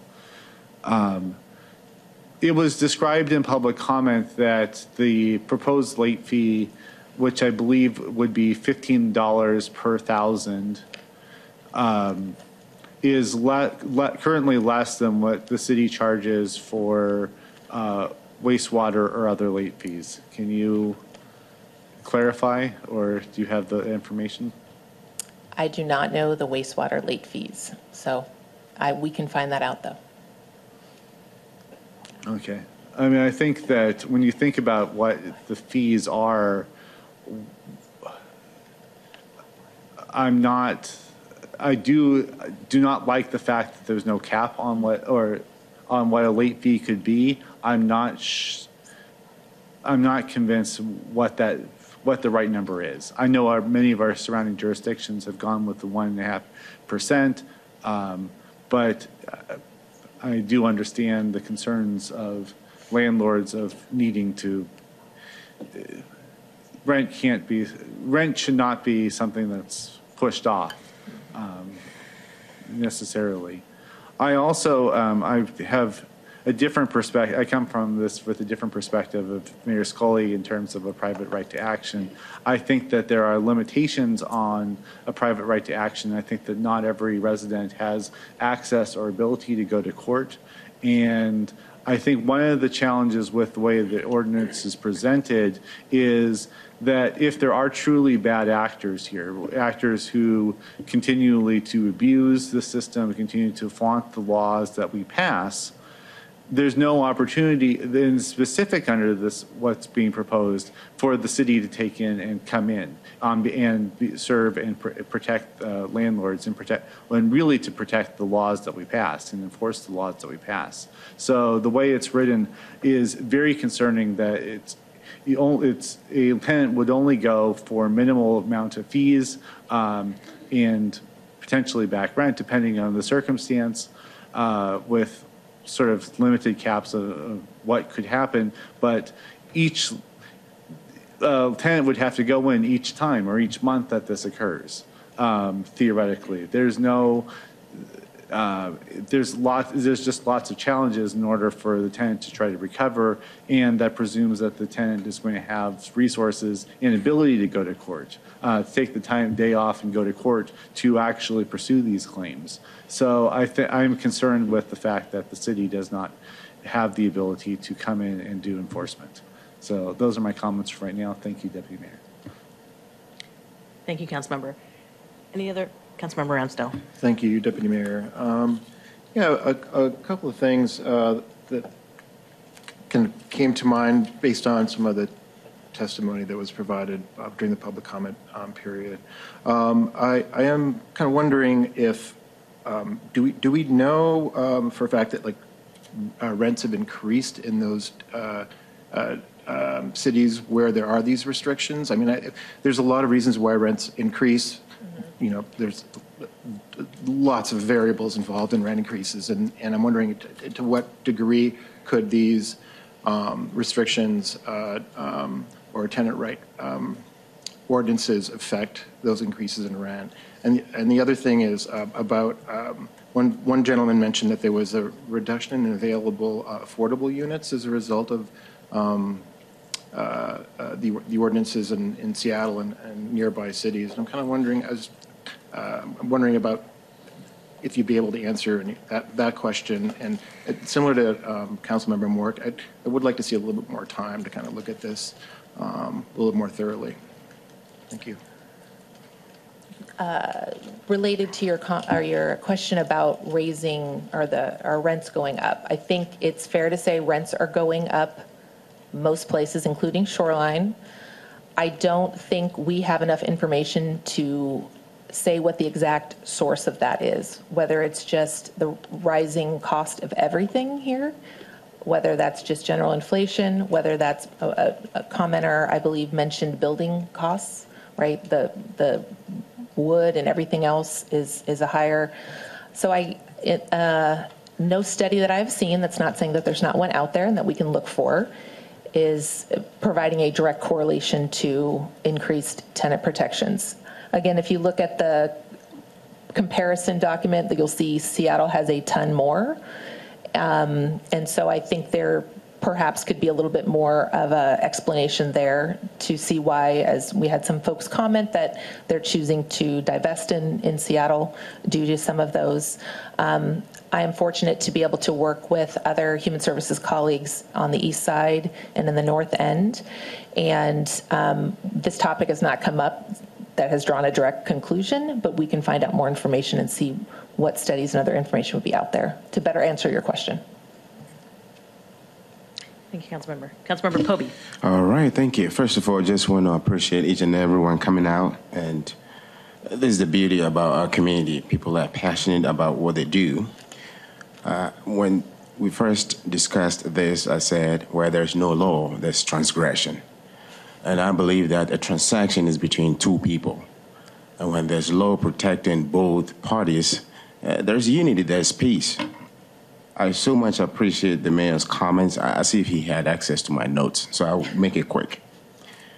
Whereas a landlord refuses to make repairs and still wants to collect rent, 10% increase. We don't see that in our annual salaries. So if I'm paying 2000 per month and you're going to increase it by 10%, and I said, respectfully give me a notice of six months. What have I done wrong? I think it's just fair to have that $200 in addition to my rent. Uh, in the in about I would say in May of 2023, there were uh, two tenants who live across on the other side, close to the one for the faith, whose rents were increased by $250. And this was a single mother with two children. Now she lives in Everett. So people take the laws into their hands and do whatever because nobody is possibly watching. But at this point, as the mayor pointed out, this is for possibly just a fraction of bad landlords. This is meant to protect everybody. And so I, I haven't really seen anything wrong in here, except uh, that we appreciate the comments, personally appreciate the comments, and it is not an objective to shut down any business or a mom and pop business in the city. I strongly believe that is for the betterment of our city. Each and everyone needs protection. Look at the number of the of the units we are putting up. Uh, So shall we continue to put up buildings and not protect the people that live in it? Thank you. Thank you. Councilmember McConnell. Uh, Thank you. Um,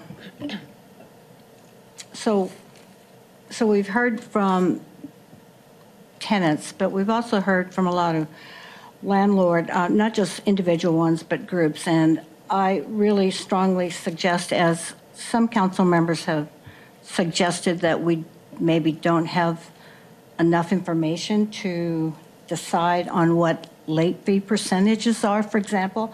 I have been doing this personally myself. I probably would consider myself a mom and pop's uh, landlord. I own them, I manage them, and uh, and people are selling them in Seattle because I know from a Facebook group because of the onerous um, conditions that have been placed. And it would be great if we had more follow-up on, on some of this, but let me try to be concise on some of uh, the issues that we've talked about here. I don't have any problems with longer notices. I think that's great. Uh, I think most landlords have no motivation to move people out of their units that are working for them because it costs more money in advertisement, et cetera, cleaning that maybe don't, doesn't have to be done because the people living there are, you know, taking care of it. But once somebody leaves, you really want to thoroughly clean it up a lot more than maybe the way they were living. And, and that's just a real general comment. So we don't want vacancies. And some of the things um, that you're worried about actually create vacancies. But I, I will tell you that there are so many unintended consequences here that we're talking about. And it is sad that we haven't had more com- committee vetting on this because I think, short of what Seattle's done to their market, do we want to be the next ones? We want people to see some affordability here because if not, they're going to be really going out to Lake Stevens and uh, much further points north and south, which they're probably already doing. But there are so many things that landlords cannot control to control the rent because the rent itself, the market is controlled really by a lot more things outside of our control and specifically su- supply and demand. So again, I'm going back to the fact that if we reduce the supply and the demand doesn't isn't reduced at the same time, we're just going to I don't know why I am dry. dehydrated from plane, plane rides. Um, we're, we're going to basically have this unintended consequence that we really don't want. And uh, I don't think any of us want evictions. I will not, however, support the 1.5% late fee because, the, you know, when we have that much money that we depend on and it's so much, I mean, the fee is less than a utility uh, penalty. So, you know, I think there's got to be some comparisons or comparables on that one. Um, but I am going to tell you that we did hear, and uh, it'd be great to fact check, the loss of 14% housing stock in Seattle. Somebody made a quote on that. They probably can send us a link to that, but that is a significant loss in housing market. And the housing market that most of us that probably came to talk are small single-family homes, um, duplexes, multiplexes. I mean, these people are not owning 100 units and things like that. So I think we really have to try to keep that market viable in our city. And, uh, and it would be great if we did a little bit more discussing on things that would hit the turnover rate and the pocketbook of actually both sides. Um, other than that, there were, I mean, I'm just really grateful that some word got out because I'm the only person up here who has 35 years of this kind of experience, and I could tell you that I always want a win-win on anybody. I don't want to go through the court system because it's costly for everybody to get rid of somebody. But um, you're also going to turn off a lot of good people who are actually being landlords every day and not having any issues. So I would caution that we could consider uh, the late fee as being something we really, I mean, 1.5% is embarrassingly low. Um, other than that, thank you. Thank you. Uh, okay, I guess I'll share some thoughts now. Um, one of the things that I heard this last week um, at NLC that I'm stealing and on the topic of homelessness is that you can't si- you can't solve just one side of a Rubik's cube and consider it solved. So homelessness is this incredibly complex, multi-sided issue, and I don't think there's anybody in this this room in our city who's going to argue that it isn't one of the the most important crises that are happening in our community right now in our world that we have to address. So I, I see this as an important part of it. We have heard not just tonight, not just in discussions about tenant protections, um, but with community partners, our conversations about how evictions are driving more and more people into homelessness. And if we can keep them housed, we're, we're going to be, all be better off. Um, So I- guess I just want to remind everybody of that. We are trying to find ways to keep people housed. And this is not the only way we're doing it. Um, The, the theme of earlier this evening was, you know, four amendments, well, three amendments specifically addressing dollars that the city is going to commit to um, human services in our community. So helping with, you know, groceries, helping with utilities. The city is also putting money, more money, it's not enough, um, more money into uh, supporting these individuals in our community. So I guess we also, we've heard a lot of comment tonight about just how, um, about the importance of learning from adjacent communities. Seattle, Kenmore were brought up. It's my reading of this, and I think you said, use the word less onerous, or Seattle is much more onerous, that we are learning. And we have, based on the recommendations here, these, and maybe you can talk to how they have been directly uh, influenced by the learning from Seattle and Kenmore. Yes, thank you. Um, So again, I keep going back to attachment B. We're looking at the comparison. So as, um, as you can see, the one and a half percent was not uh, just a number that I personally made up. We were trying to be um, consistent with what other cities around us have implemented. Um, partially because there is some precedent for that in, in our region. And then also, as we've heard, there are people that own um, rental properties in multiple jurisdictions. So there is a part of that where we're trying to, um, I think Councilmember Roberts is the one that commented that this type of action, and we state this in the staff report, is probably best taken up by the state. Uh, but there has not been movement at that level yet.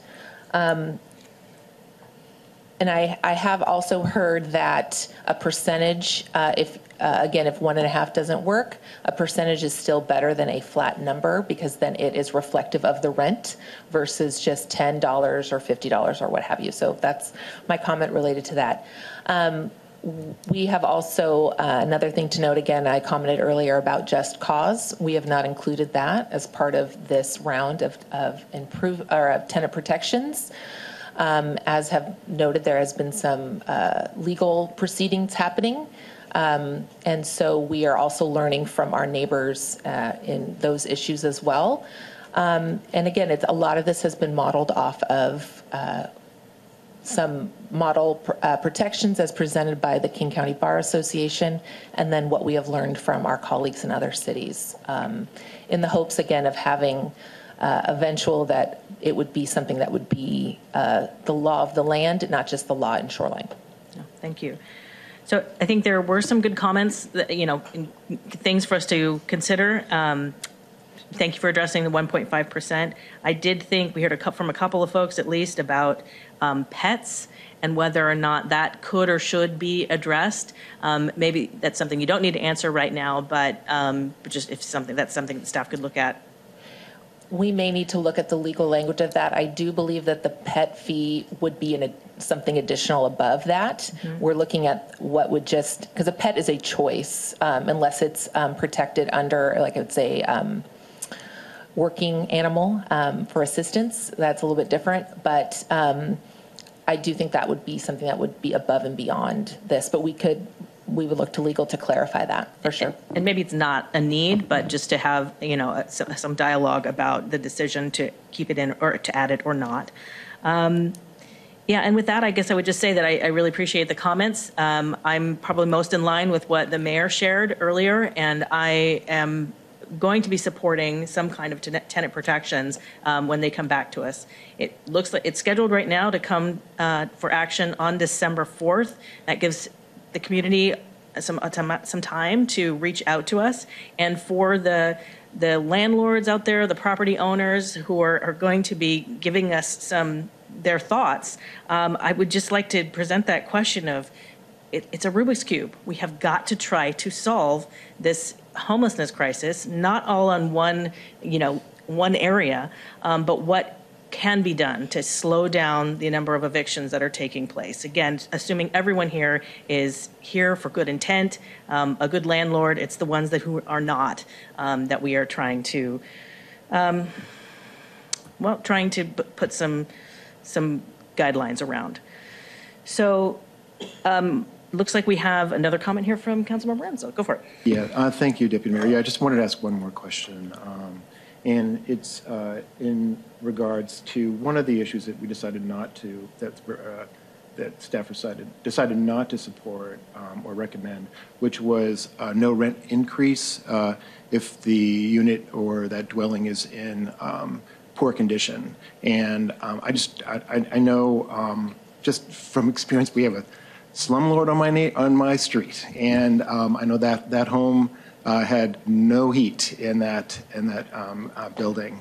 And I, it just seemed as though that those folks had really no option to, or no leverage. And I just would think that would be an, that would be an opportunity that, uh, or one of the few opportunities that a tenant would have some leverage um, to assure that they lived in a habitable environment.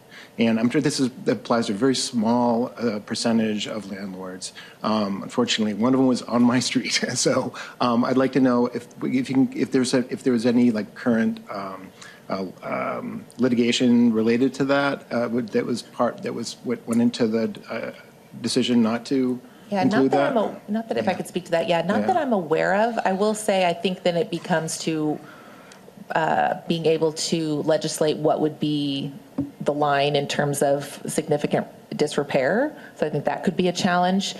Um, Obviously, there also is some general protections that are already built into the state Landlord Tenant Act related to repairs. Of course, with everything like that, there are very specific process and rules that the tenant has to go through in order to withhold rent to pay for the repairs. And it also gets into the fact that sometimes tenants cannot afford, or it would be a challenge. There's a reason they're renting, you know, because they don't, uh, cannot afford repairs if they owned. Um, So again, it, it, at this point, with the, the first round of this, we just felt it was um, maybe a step too far. Um, a- Again, in looking at the other cities around us and trying to align ourselves as closely as possible. Thank you. Councilmember McConnell. I forgot, I had one question that I would like answered before the next time, since it's a voting uh, uh, Action item. action item. Thank you, thank you so much.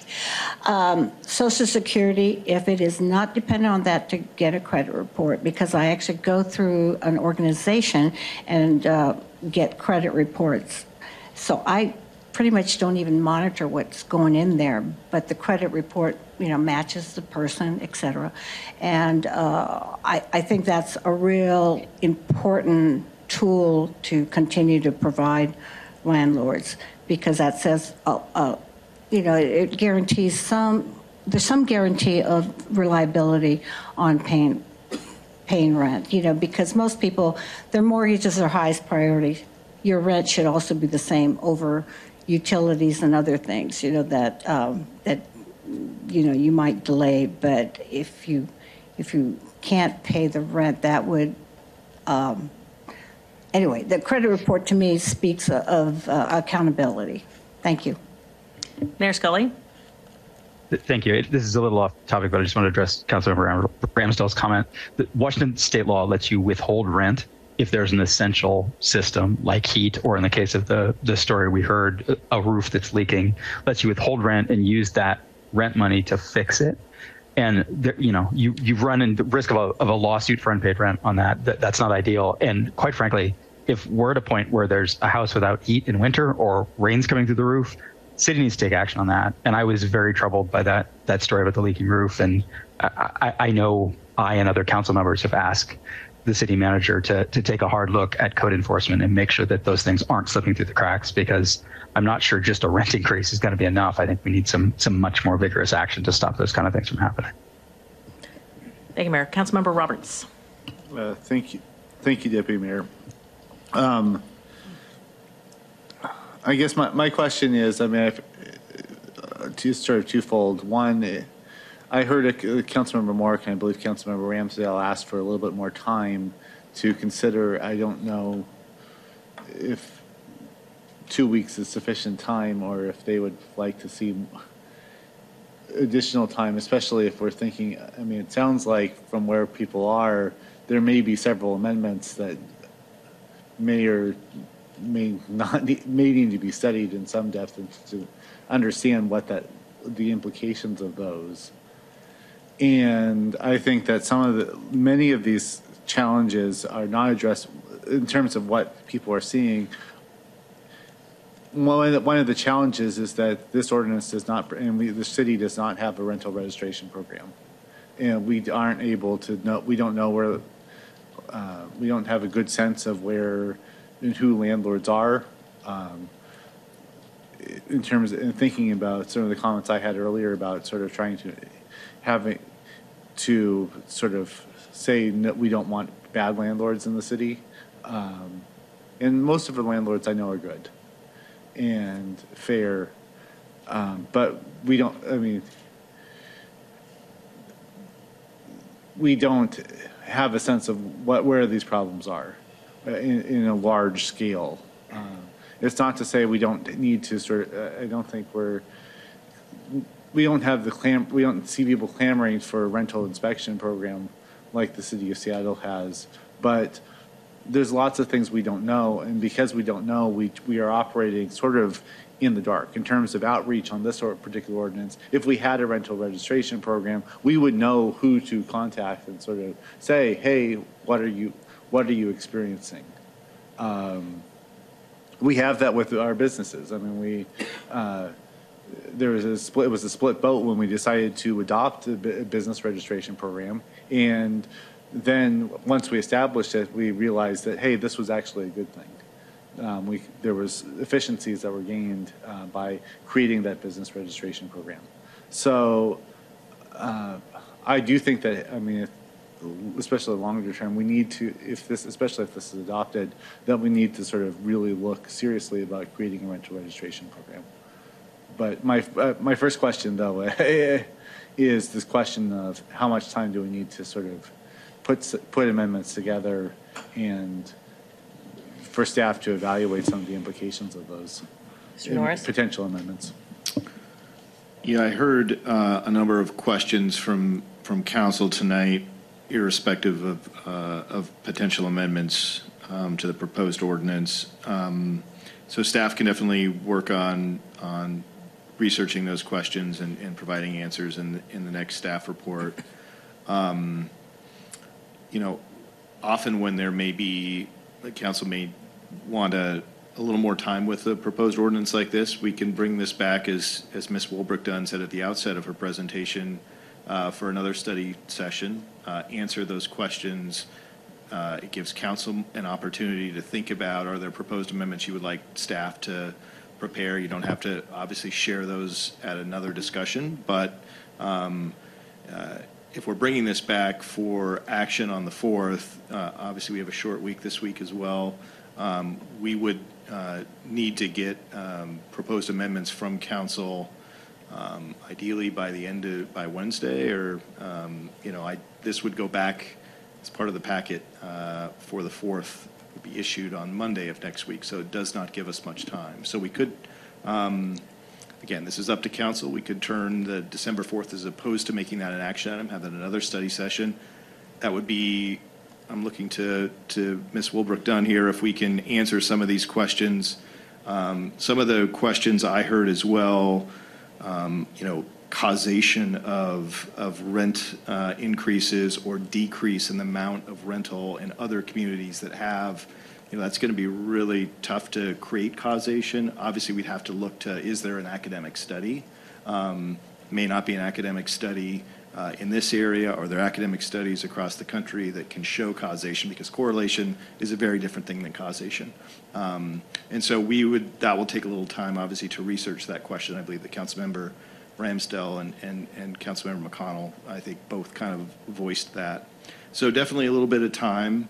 Uh, One of our other conundrums here is we've got a pretty uh, packed agenda for the, remainder of the year. So this can obviously carry into, uh, into next year as well. Um, But that's ultimately up to the will of the council about how urgent you'd like to bring this back. Um, I would suggest bring this back for another discussion on the 4th as opposed to making this an action item. If you want a little more time, obviously I heard some, some council members as well who felt comfortable moving forward.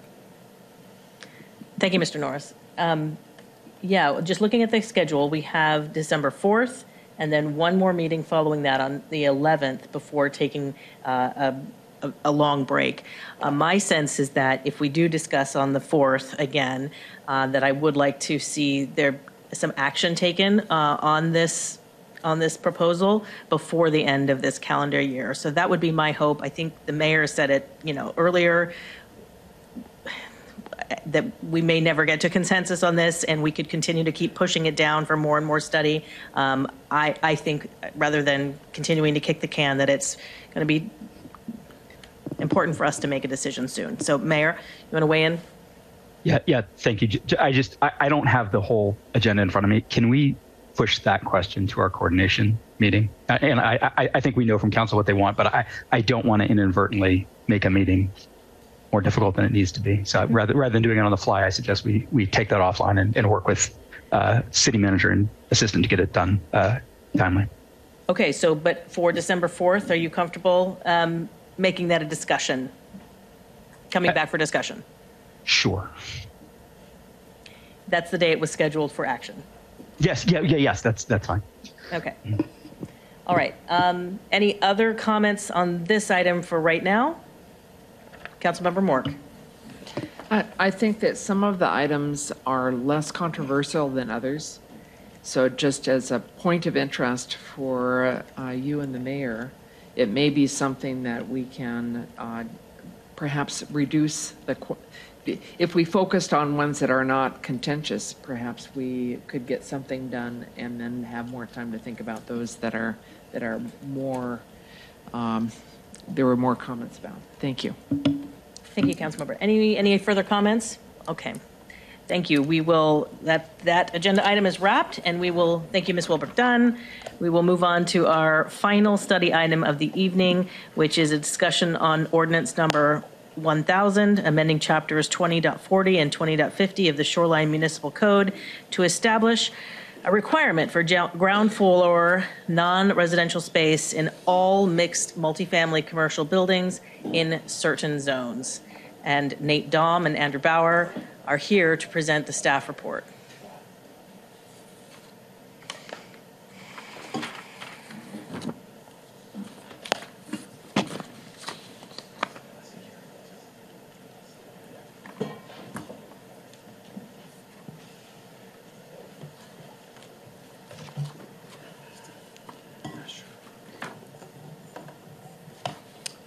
Good evening, Mayor, Deputy Mayor, and Council. I'm Economic Development Manager Nathan Daum. With me is Planning Man- uh, Manager Andrew Bauer, as well as Patrick Doherty, the city's consultant for the development of these proposed regulations that we're going to go through tonight. So just a little bit of background, as council is well aware, a significant pipeline of multifamily projects have emerged in the city's commercial areas, and many of them including no commercial space in their plans. In future development cycles, it is still anticipated that the dense, walkable, transit-oriented development achieved today will help to create conditions for a wider array of development in the future. At present, while there's no really financing available for new developments, really of any type uh, at this time, really anywhere in the country, um, it's still, I think, the multifamily development community that has been creating those conditions and will continue to do so, uh, and will be best positioned to continue to do so when that financing environment improves.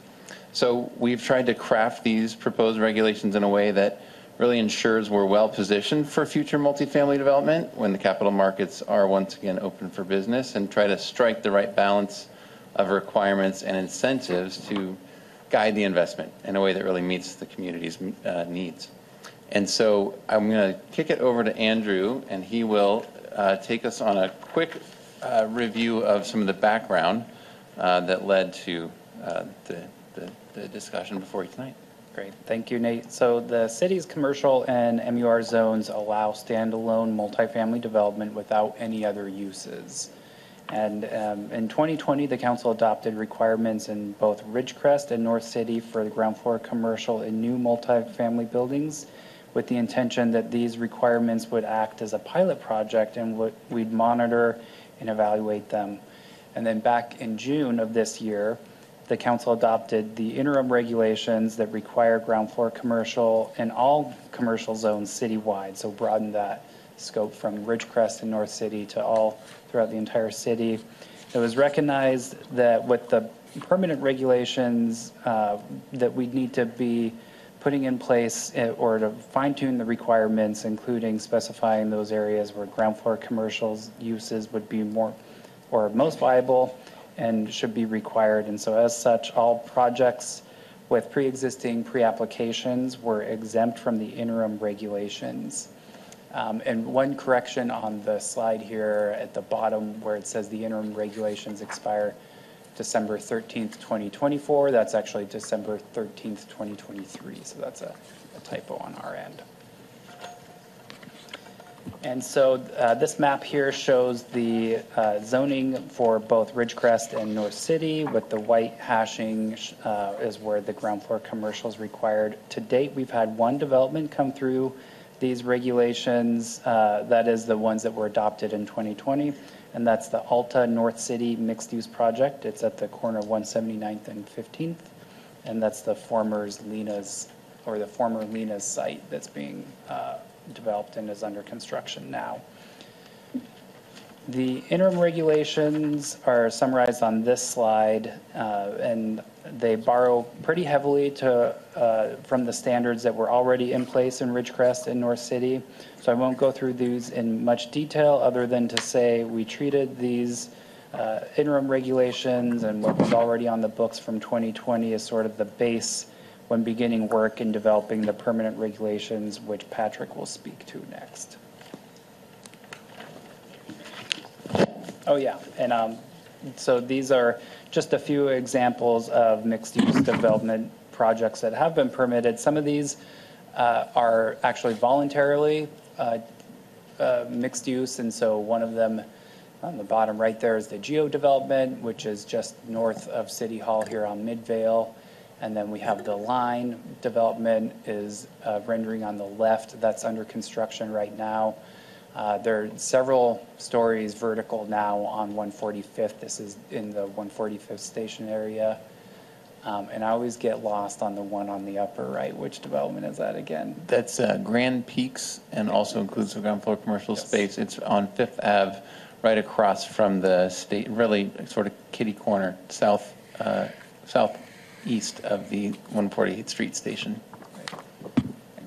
So, and before we let Patrick finally talk, uh, I am going to just talk a little bit more about him, just to give a little background. So Patrick uh, has a bachelor's in urban planning, a master's in urban and regional planning, and recently retired from a career in public service, including six years as director of economic development and community services for the city of Edmonds. Before that, City of Federal Way, over the course of 13 years, Patrick served as director of economic development, uh, the deputy director of the Community Development Services Department, and director of community and economic development. So a lot of community, a lot of economic development. I probably missed a decade or two in there. He did do uh, 15 years hard time in the City of Seattle Department of DCLU, uh, Department of Construction and Land Use, roles ranging from associate planner to manager of the design review program. Um, we started talking with Patrick actually back in April. So this was before uh, council's first meeting on the interim regulations even. So he really was concurrently helping us uh, put these regulations together through those discussions and, and since. And so he will now finally get to talk to you about the permanent regulations. So thank you, Patrick. Well, thanks, Nate, and uh, good evening, Mayor, Deputy Mayor, and Council. It's nice to be here. Walk you through uh, what our proposal is, and that's been to Planning Commission, as you know. I hope that I'm being picked up by the mic here. Uh, so, yeah, now we'll go to the permit regulations. There's some key issues that we identified. Um, and of course, in your package, you have all the detailed code provisions, but I, th- I think it's best to just focus on what the key issues are when we turning the permanent, uh, the interim regulations into permanent regulations.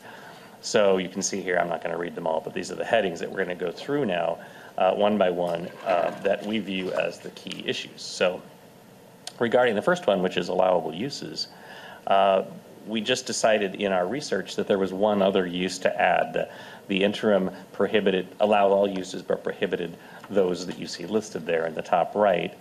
Um, and so we thought that those make sense, yes. But also parking uh, as the ground floor use did not make sense because that's not an activating commercial use. And you've seen buildings, as you know, that have parking on the ground floor. So we decided that the permit regulations should um, add public parking or parking use, I think is the term, uh, as a prohibited use. We also proposed to change the term from ground floor to commercial to ground floor non-residential. It just recognizes a broader range of potential uses. Uh, not everything is commercial. There are nonprofit agencies, there are uh, civic agencies, there are other things that might have a, a space or an office or, or something that's not technically commercial. So it's a minor change, but it just broadens the. And then um, we'll move on to, excuse me. Oh, excuse me. Then live work was a new use that we wanted to add. Now, this is something that uh, will weave its way through the rest of the discussion of these provisions.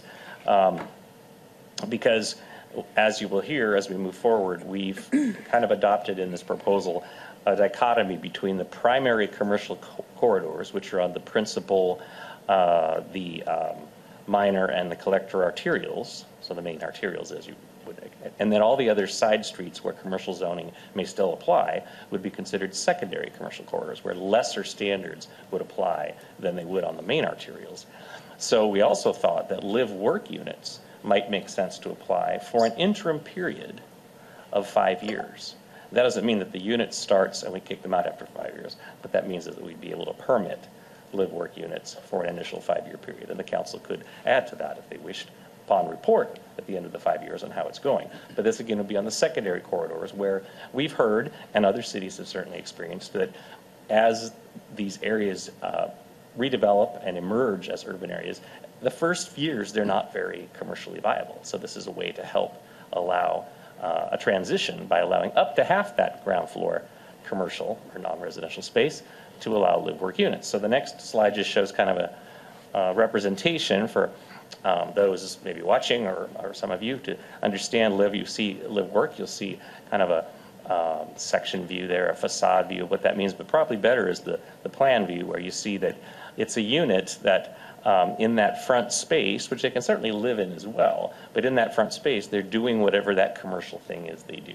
It could be as uh, as simple as that they're a, a sole proprietor lawyer, accountant, tax preparer, uh, acupuncturist. I know someone who lives in one of these and does that. They could be throwing pots and doing art in the front, whatever. This is this is an arrangement that allows the commercial space is still built to the commercial standards. And over the history, or excuse me, the life of the of the building, which could be there 75 years, it may transition to commercial as the market values rise. But as an initial use, it might make sense to do this uh, live work approach. Um, we also, uh, one of the issues we're talking about is parking. And um, why is that not jumping? There we go. And uh, so I'm going to skip to one slide and come back to this because Nate has a story to tell you about a project and how the parking requirement affected it. Thanks, Patrick. So yes, this is uh, really uh, a recent example. So again, uh, the staff report covers this, and uh, if we didn't list it earlier, I think we have that earlier, that uh, one space per 400 square feet of commercial space is the current parking requirement for commercial space. Um, this recent example, so the developer initially did include a small coffee shop. It's right there the, where that little star is, and, and the red box on the uh, depicted on that actual building. Uh, you know, small coffee shop right across from the station there at 185th Street Station. And it's really just one of many examples that represent hours of staff time really trying to seek a path for new commercial space to be brought online where the city's parking requirements stand in the way. Ultimately, um, we were not successful in this example. The, um, the on-site parking was considered unnecessary by the developer, even it was required by the code, but they didn't see it as necessary with the boardings of the light rail riders, the people living in apartments above and, and nearby. Um, they didn't really think that people would drive to this particular coffee shop, and, and it wouldn't really impact the, the leasing uh, out, outlook for it. Uh, but reducing the commercial space to try to make room for the parking within that footprint was just making it too small to be viable as really any commercial use in the view of the developer. Um, and the development agreement was another option, uh, uh, which was considered kind of a process too onerous. That would be bringing the permit before council, basically, if for those who haven't gone through that process, uh, you know, as opposed to going through typical permitting counter process.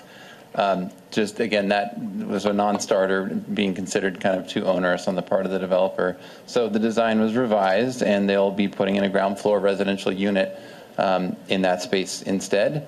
And so uh, this is just, a- like I said, one of many examples that, that we thought was appropriate to bring as a part of this process and see if there's a change in our regulations. We'll definitely uh, circle back with the developer and, and see if there's an opportunity, uh, depending on, on the outcome. I have to apologize to Patrick because I rearranged his slide order, and so he has to jump around a little bit. It's my fault. His. Oh, it's okay.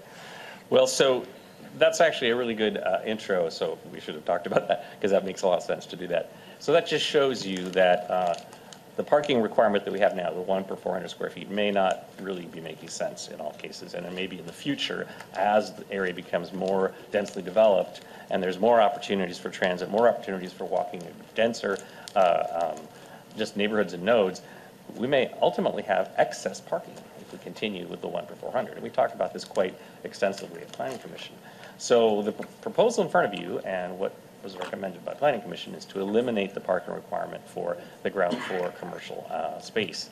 Um, Now, this might result in shared parking within the- the the complex, that the residential and the commercial end up sharing. We have Thank you for doing that. This is just a simplistic example, uh, but it says a lot of when every use has to provide its own parking, you can see that you have times when parking is sitting there vacant because the uses may be uh, at different times of peak, peak usage. And so this is a simplistic way of saying that shared parking is becoming a more common thing in more dense urban environments. And we think that that would, now, of course, any developer has a a tenant in mind, specific larger format tenant, a grocery store, or larger thing, is going to provide the parking on their own. They're, they're going to recognize they're not going to get the tenant if they don't provide the parking.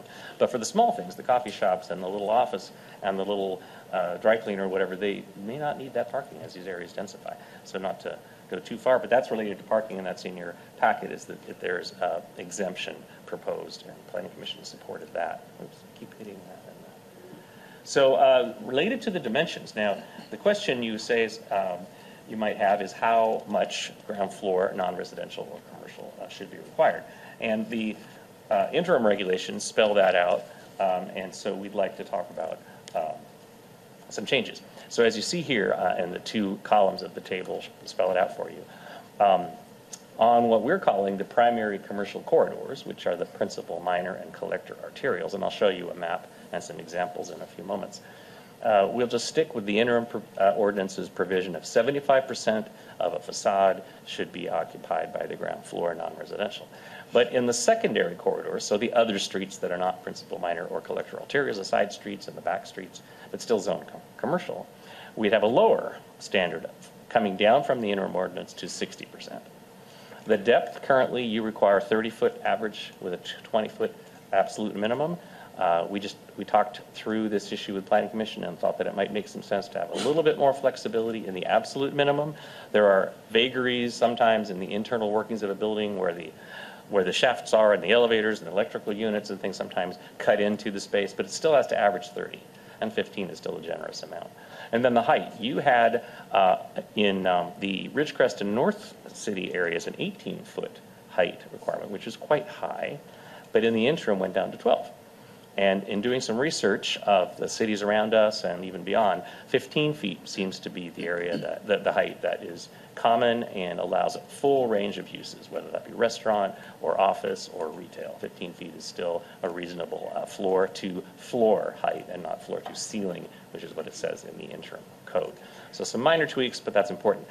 We did hear, uh, and you heard yourselves this, uh, this evening in the public comment at the developer stakeholder meeting that we had, from a developer mentioning that narrow, narrow project sites may be difficult, it may be difficult to meet these provisions, given that there's a driveway often required. It's a narrow site that's in the mid of, middle of a block, may not have a side street, may not have an alley. So what we added in the code was for lots less than 100 eh, feet in width, they can exempt the driveway from the calculation of this 75% or 60%, depending on what kind of street they are. And we can talk through that if you have questions about it. The next slide just shows an example um, in plan view of a project. This is a little bit dummied up, but it's a real project in your city. Um, But uh, showing that of the three retail spaces you see here, that adds up to 75%. There's still room for the open space requirement that you have in your code, and there's the lobby space. Now, this is obviously a larger building, not a 100-foot wide uh, lot. Um, You'll also notice the 30-foot depth going there to the left, uh, showing the average depth. So this just helps show what those standards mean. Um, Did we forget to talk about facade transparency? I'm talking so fast, I probably did. That's on this next. Yeah, well, the other, the other is, issue is the transparency of the facade. So in other words, you could have 75% or 60% of your first floor in commercial or non-residential uses, but it's also important that they be transparent, that there be glazing, that windows and the doors be transparent, so people walking down the street have a lively atmosphere, they can see what's going on. And so we have a 60% uh, proposal for the primary corridor and down to 45% on the secondary corridors where it's less commercial anyway. And this is a depiction of the 15-foot uh, ground floor height as well. You can see how that works out. Now, on this map, it's very hard to read, I'm sure, but you can see uh, in the uh, kind of gold, the green, and the blue where all the primary uh, commercial corridors are. Those are the principal, minor, and collector arterials. But there's a lot of other streets in the city that are zoned commercial, and those are the secondary ones.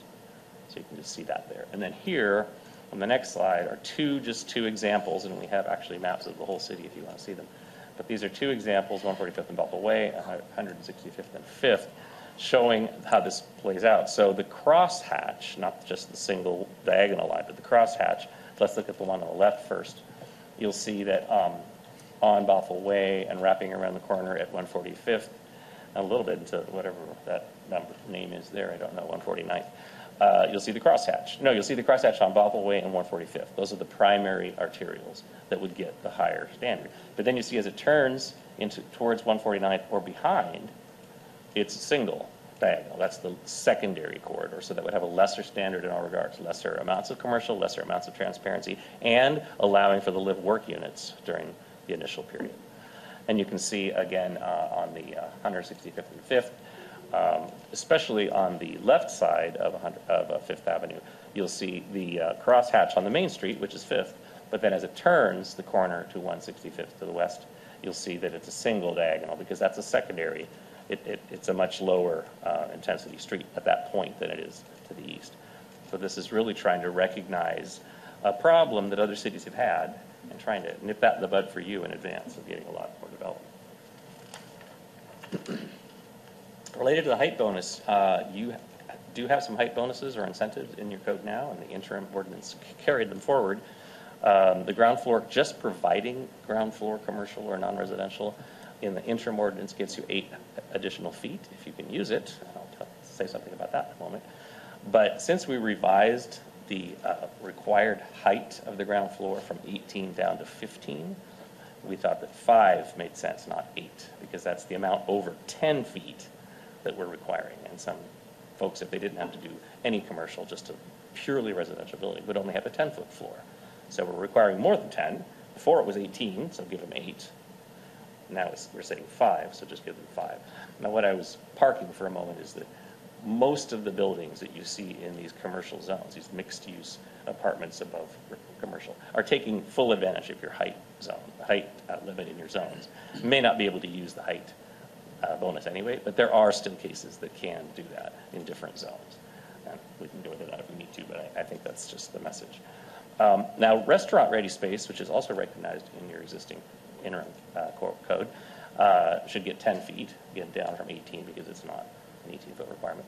And grocery-ready is a new addition, so we've added grocery-ready space, recognizing that uh, if somebody comes in, and here's just an example, you can see how high the ceilings can be in grocery-ready space sometimes, that they should get up to 20 feet. So that would be like, in, in a zone that would make sense for them, could be a couple more stories of development with, by adding a very needed grocery in, uh, you know, in a certain neighborhood. And then we have a hardscape bonus, uh, which is already in the code, um, allowing a 5% um, increase in the amount of hardscape, hardscape for providing the uh, ground floor commercial or non-residential, um, not increasing that further up to 100 for the other two uses, uh, but just clarifying for you that, that 95 is the maximum. There always has to be some green space, about 100% hardscape. And are you going to cover this one? Yeah, I'm gonna take the last couple of, this is a sign that you almost, it's almost your turn uh, to discuss and ask us questions. Um, I'm just enjoying your presentation. I lost track of my own notes. Here I am. So this is just, um, so a couple final slides. So uh, this one is simply calling out a minor Scrivener's error. um, And the change was made in the code amendments you received in your packets. Uh, But this is a change from what was in the final packet forwarded by, uh, the final code language forwarded by the commission. Um, But this is what the commission's intention was, and it clarifies that. The majority of this code language is related to those mixed-use buildings. This is just simply saying, all the other commercial buildings in the city, we want that 15-foot height limit, 15-foot height um, in, in the, in the commercial, in other buildings in the city, not, not related to this code. So this is the one, the one thing that we're going to recommend that's included uh, in other commercial use citywide. So again, referenced in the commission um, and, and approved by the commission as part of their approved um, uh, recommendation. Um, You also have all of these in your packet, the council goals and policies, uh, plus also we added some uh, from the housing element in there as well. And again, I'm not going to read all of them to you, but they do speak to encouraging residential development in commercial zones. They r- guide us or encourage us to consider housing cost and supply implications of proposed regulations, um, encouraging walkable places that integrate a wide variety and mix of uses, including those such as station areas and town center in- intended for greater densities. And then I also just want to mention that, you know, moving forward with the city's next comprehensive plan in development now, we know we need to plan for the city's adopted, uh, adopted employment growth target of 10,000 jobs as well. And so those are all things that have gone into this. Um, And you can read all of those goals and policies at your leisure. I'm sure you all have and committed them to memory. Um, And then this just tells us where we're going, uh, or where we've been, and then we will talk about next steps. But we, um, again, this is all included in your packet, but we had a really robust public engagement uh, with this project um, in the form of our survey, which resulted in 655 responses from both residents and businesses, as well as a well-attended developer stakeholder meeting, which you already heard about how some of that input, uh, that meaningful feedback has really uh, been taken to heart. And um, that is all reflected, and of course, the Planning Commission's uh, feedback and changes all along the way. And Planning Commission did vote unanimously at the public hearing to forward the uh, proposed changes to council with their full recommendation for approval. So the next steps will, uh, as of now, our plan would be, uh, depending on the direction received this evening, staff would, would prepare the code amendments for adoption by council on the 4th. This would keep it on track for, uh, for permanent regulations to be in effect uh, prior to the expiration of the of the uh, interim regulations, which is uh, one week following that date. And of course, uh, if there are significant changes, or if, if council would like, that date of December 4th could instead be a, um, a motion to extend, should we need more time. And with that, uh, we can finally turn it over, Mayor Scully and Deputy Mayor um, Rob- Robertson, to you for your questions, discussion. We are, we're here to help. Great, thank you so much. Um, The floor is open. Who has got some comments? Councilmember Ramsdell. Um, Thank you, Deputy Mayor. Um, uh, Just uh, two questions. Um, uh, One was, uh, it seemed like pretty reasonable that you were, you know, the interim regulations for interior height- uh, height uh, were 12 feet. Um, The prior were 18 feet. And I remember like several months ago, developers came in and they were just like, that is a poison pill. 18 feet is a poison pill for any development. Um, And so the interim had it at 12 feet. Um, I, I happened to do a little Googling to see what, what Edmonds had recently done, and their minimum was, uh, minimum height was 12 feet. So I'm kind of wondering, um, like when you're comparing Edmonds, and I think you've got some experience with that one, I can see you smiling, I'm sure you have got a good answer for that. Um, uh, If you could kind of tell me like how you came about to 15, I mean, obviously it's like 18, 12, 15, but, but why not 12 instead of 15? Right. And I have another question after you answer that one. Well, let me answer Edmonds first because I just came from there.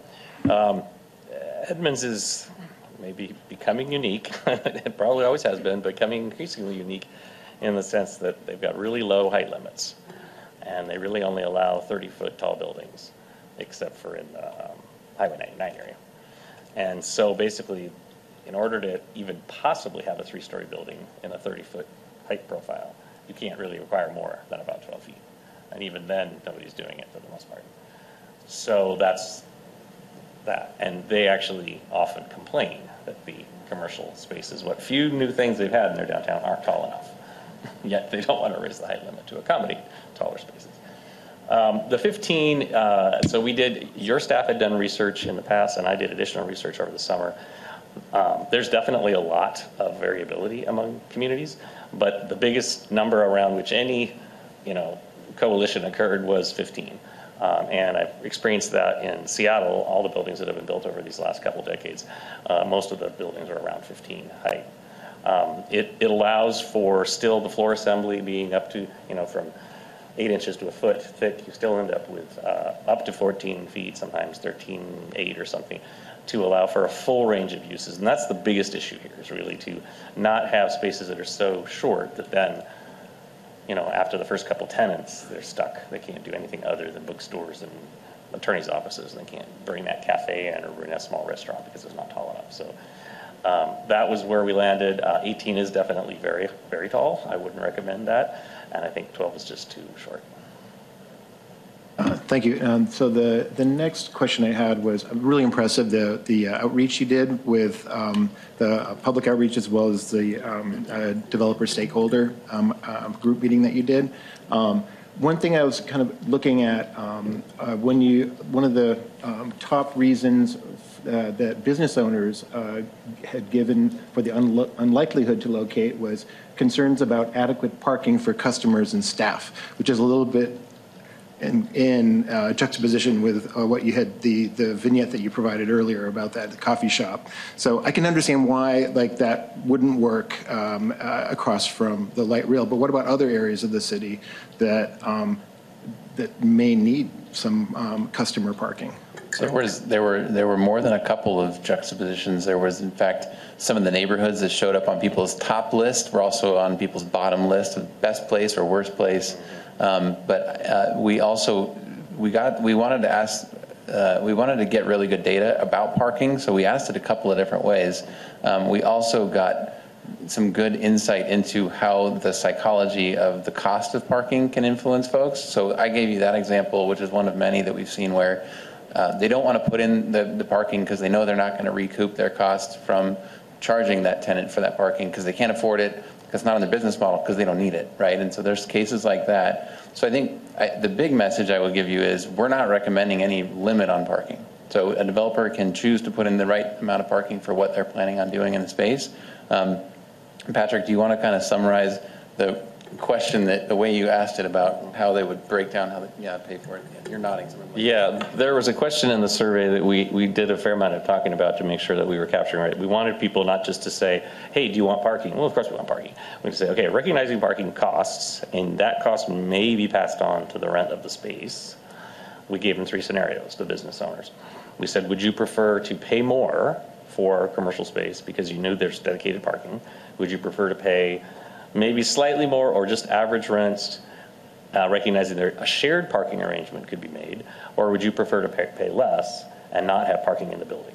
And the highest uh, answer receiving the responses was the middle one: pay market rates or slightly more, but uh, count on shared parking within the building. So that helped inform us as well, because we thought, well, that seems to be even the business owners themselves, of the ones who responded, the majority said that. All right, thank you. Councilmember Roberts.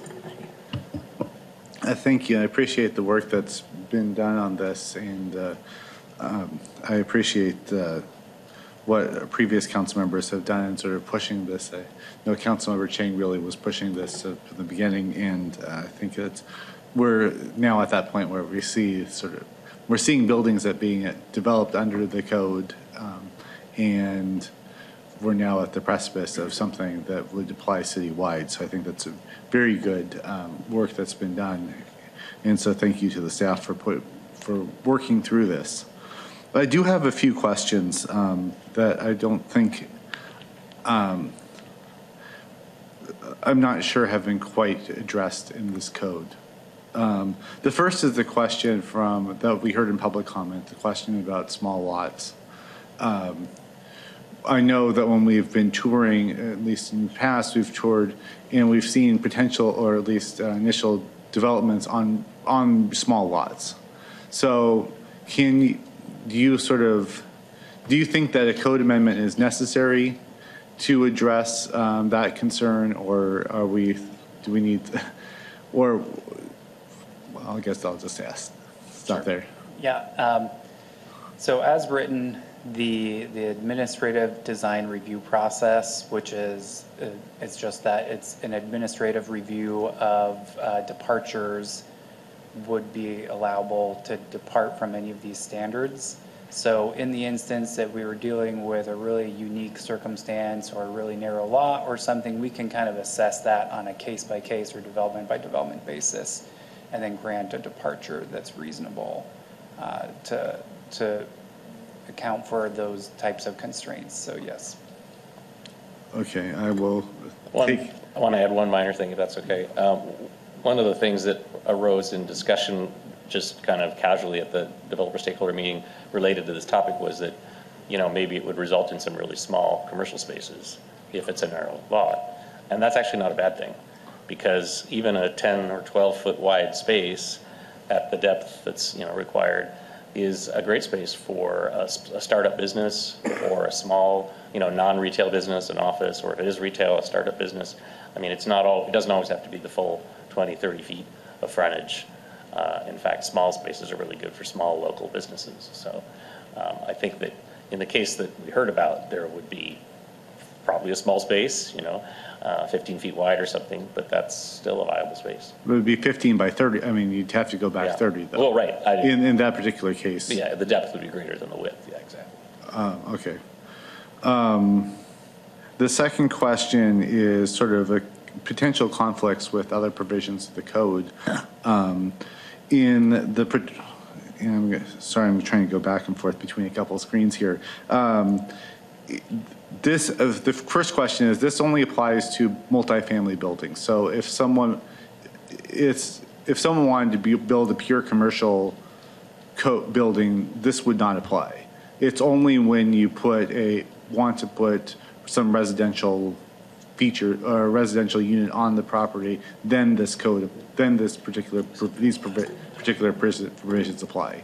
Right, so with the exception of the height, which we, we, as I mentioned, we added language and we did a little correction on it because there there was a scrivener's error on it. So the 15-foot would apply to any uh, commercial development. So that'd be the, that'd be the uh, floor-to-floor height. I guess the floor in that case is the roof, uh, but otherwise, yeah, the, or it could be a multi-story commercial building, but that first floor would be required to be um, 15 feet. But the other provisions, um, no, they're, they're, this is really the multifamily section of the code. With the exception of that one provision, um, it's dealing with the multifamily section of the code. Did you want to comment on that? Yeah, and I would just add too, there's other design standards related to commercial and multifamily. And so related to the transparency, building placement and, and everything. So we still have other design controls in place within the existing code. But what this really focuses on is um, enabling and requiring that mixed use type of development. Okay, this is getting a little bit complicated here because uh, if, I mean, if we look at Town Center, uh, Town Center One, we have, one, the, one of the things that's allowed there is auto, an auto dealership. And I've understand, I mean, this code only applies to multifamily, so if someone wanted to put a new auto dealership in TC one, these, the, you'd look at the general commercial standards and not this particular, these, co- this, these requirements. That's correct, yeah. So the, the scope of these amendments were not to look at any of the uses per se. And so what, but the issue that you're highlighting is absolutely true and would be kind of beyond the scope of what we were charged with, or at least what we understood we were charged with to bring forward for planning commission study. And it's really getting kind of bigger picture at the types of land uses and where they're allowed throughout the city. Okay. Um, okay. Um, The, one of the provisions in the code says that if you have a lot that's, um, if you have more than 200 square, 200 liter- linear feet of uh, frontage, then, eh, or if you have more than 200 linear feet of frontage, you have to have a, some sort of public walkway. And there's also requirements in the code to have some sort of uh, public open space for buildings. Um, The code talks about, um, in this particular code, so if the, again, this, let's assume this building is multifamily, uh, talks about the, you have to have seventy-five percent of that lineal front, frontage of the whole lot being, uh, commercial.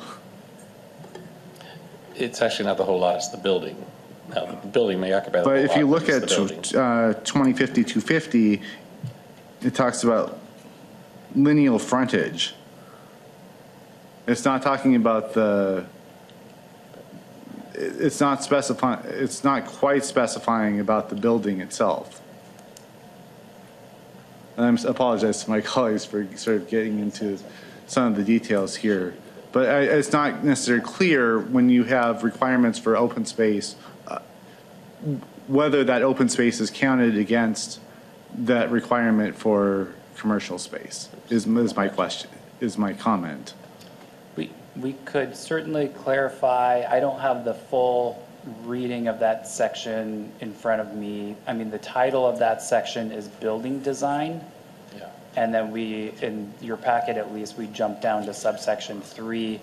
Generally, in these design standards, there's like a purpose and intent a- in each one, so um, we could pull that up, but I, I mean, I What- believe if you're looking I at think the my head- point, I mean, my point is largely that we have potentially conflicting building designs standards i- between the building designs in 20, um, 2050 and what's here in 2040 is, uh, is sort of my larger point. I think they're, they're not quite harmonious.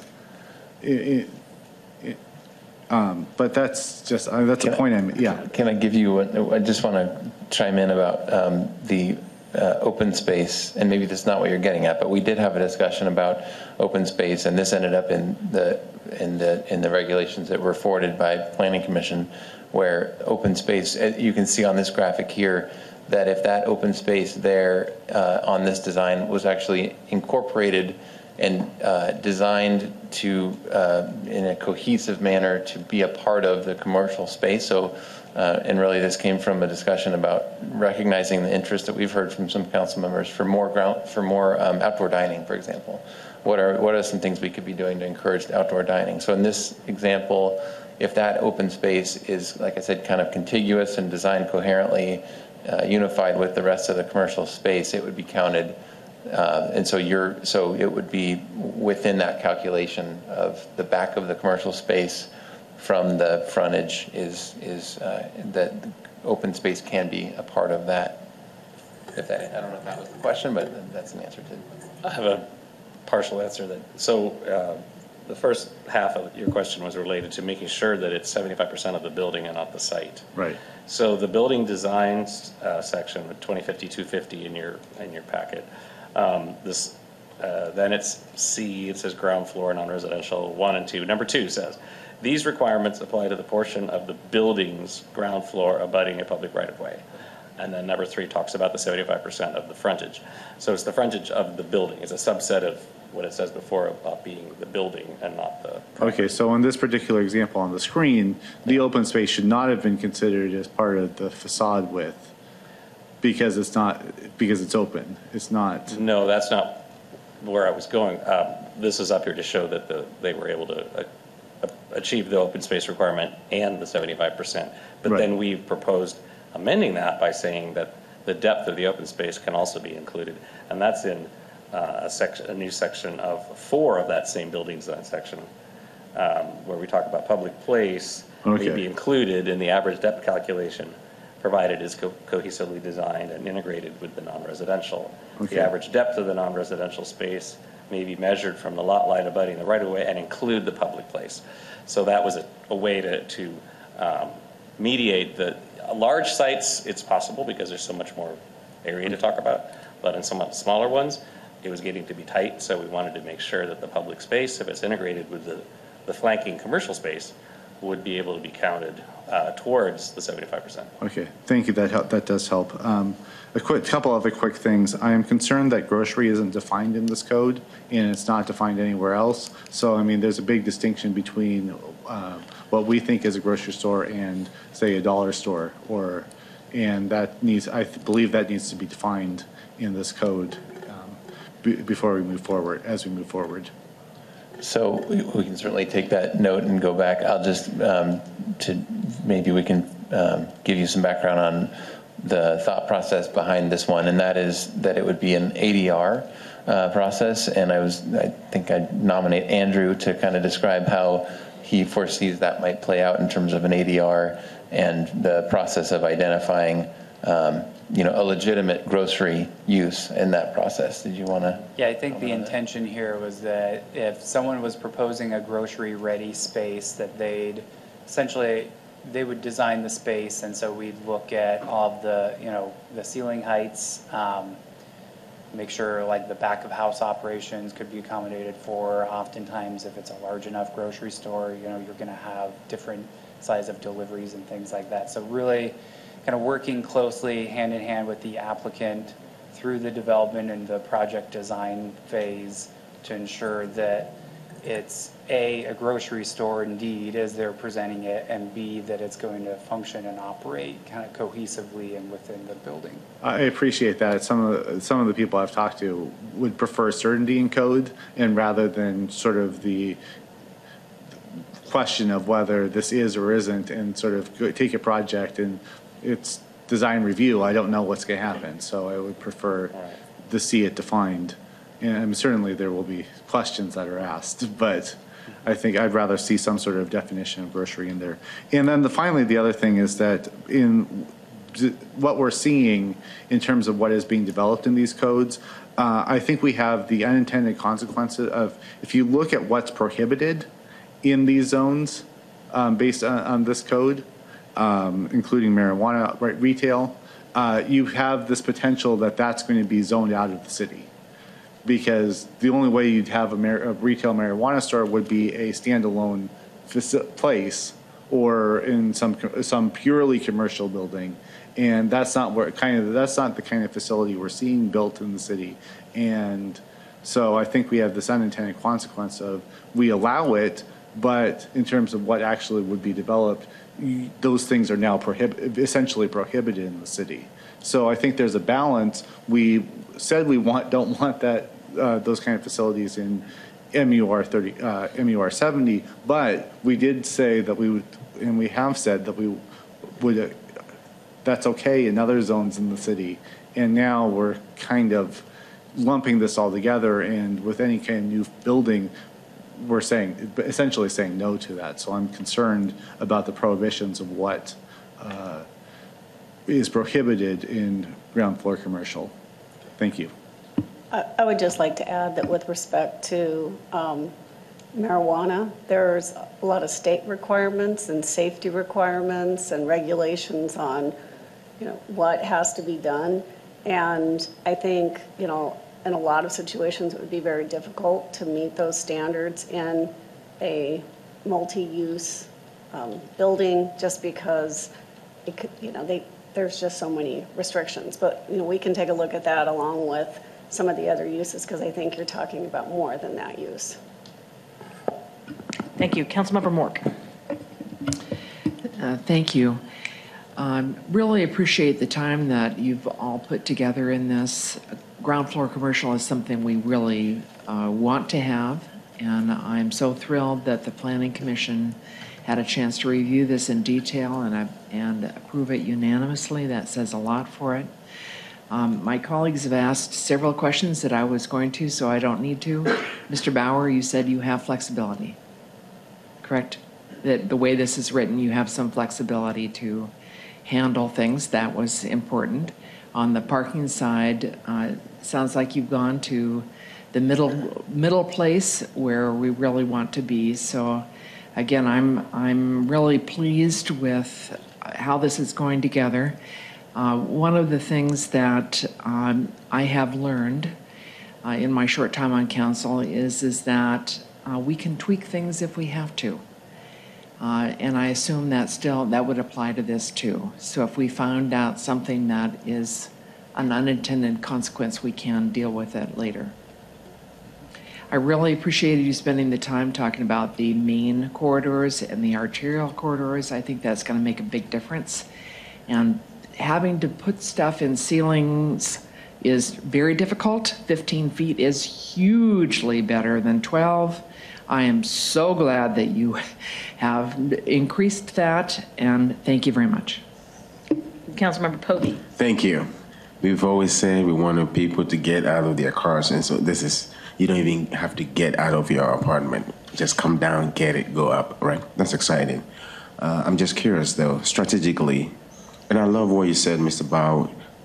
Right from the onset, when the person does apply, you want to work with the person to find out. So I'm thinking of strategically positioning all this so we don't have all the groceries on the east side and all the restaurants on the west side. And so working with the applicant to find out what, how can we diversify all these things. You know, I don't know if you are following, but I guess you get the point. Okay, thank you. Mayor Scully. Thank you. I, I want to basically concur with Councilmember Mork. I, I think there's kind of an emergency on this because I think we've already seen the pace of development slowing. And I suspect, just given national factors are under control, that it's going to slow even further. So I think if we want to see these kind of facilities going in in this spate of rapid development, we need to get this on the books. And I haven't heard anything tonight, either from council members or the public, that's made me say, whoa, hold on, you know, we're not ready for this. The unintended consequences might be severe. So I'd like to see us get this enacted as soon as possible. And then I think these are the concerns raised are things we can iron out. The only other thing I would add is that I, under these circumstances, I fully support reducing parking because I agree. I just don't see these becoming destination businesses necessarily. I think these are going to be local service businesses that people are unlikely to drive a long way to get to, and that most of the folks who go to the coffee shop or the convenience store or the you know long drugs or whatever it is um, will be walking from the MUR zone itself. Thank you. Any other comments tonight? Great.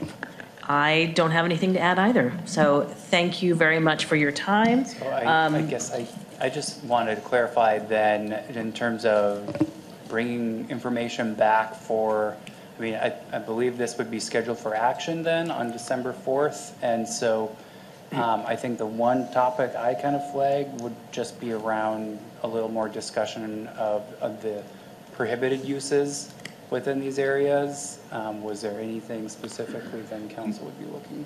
Deputy Mayor, if I may, um, I guess if there are any specific amendments that council members would have to the proposed code, I mean, I heard a couple, uh, not necessarily proposed amendments, but things that could generate or turn into proposed amendments.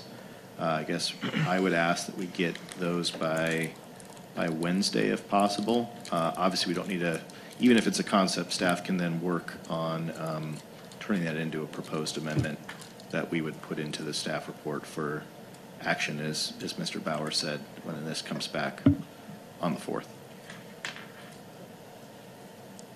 Anything else? Okay, well, that was our last agenda item, uh, so this meeting is officially adjourned.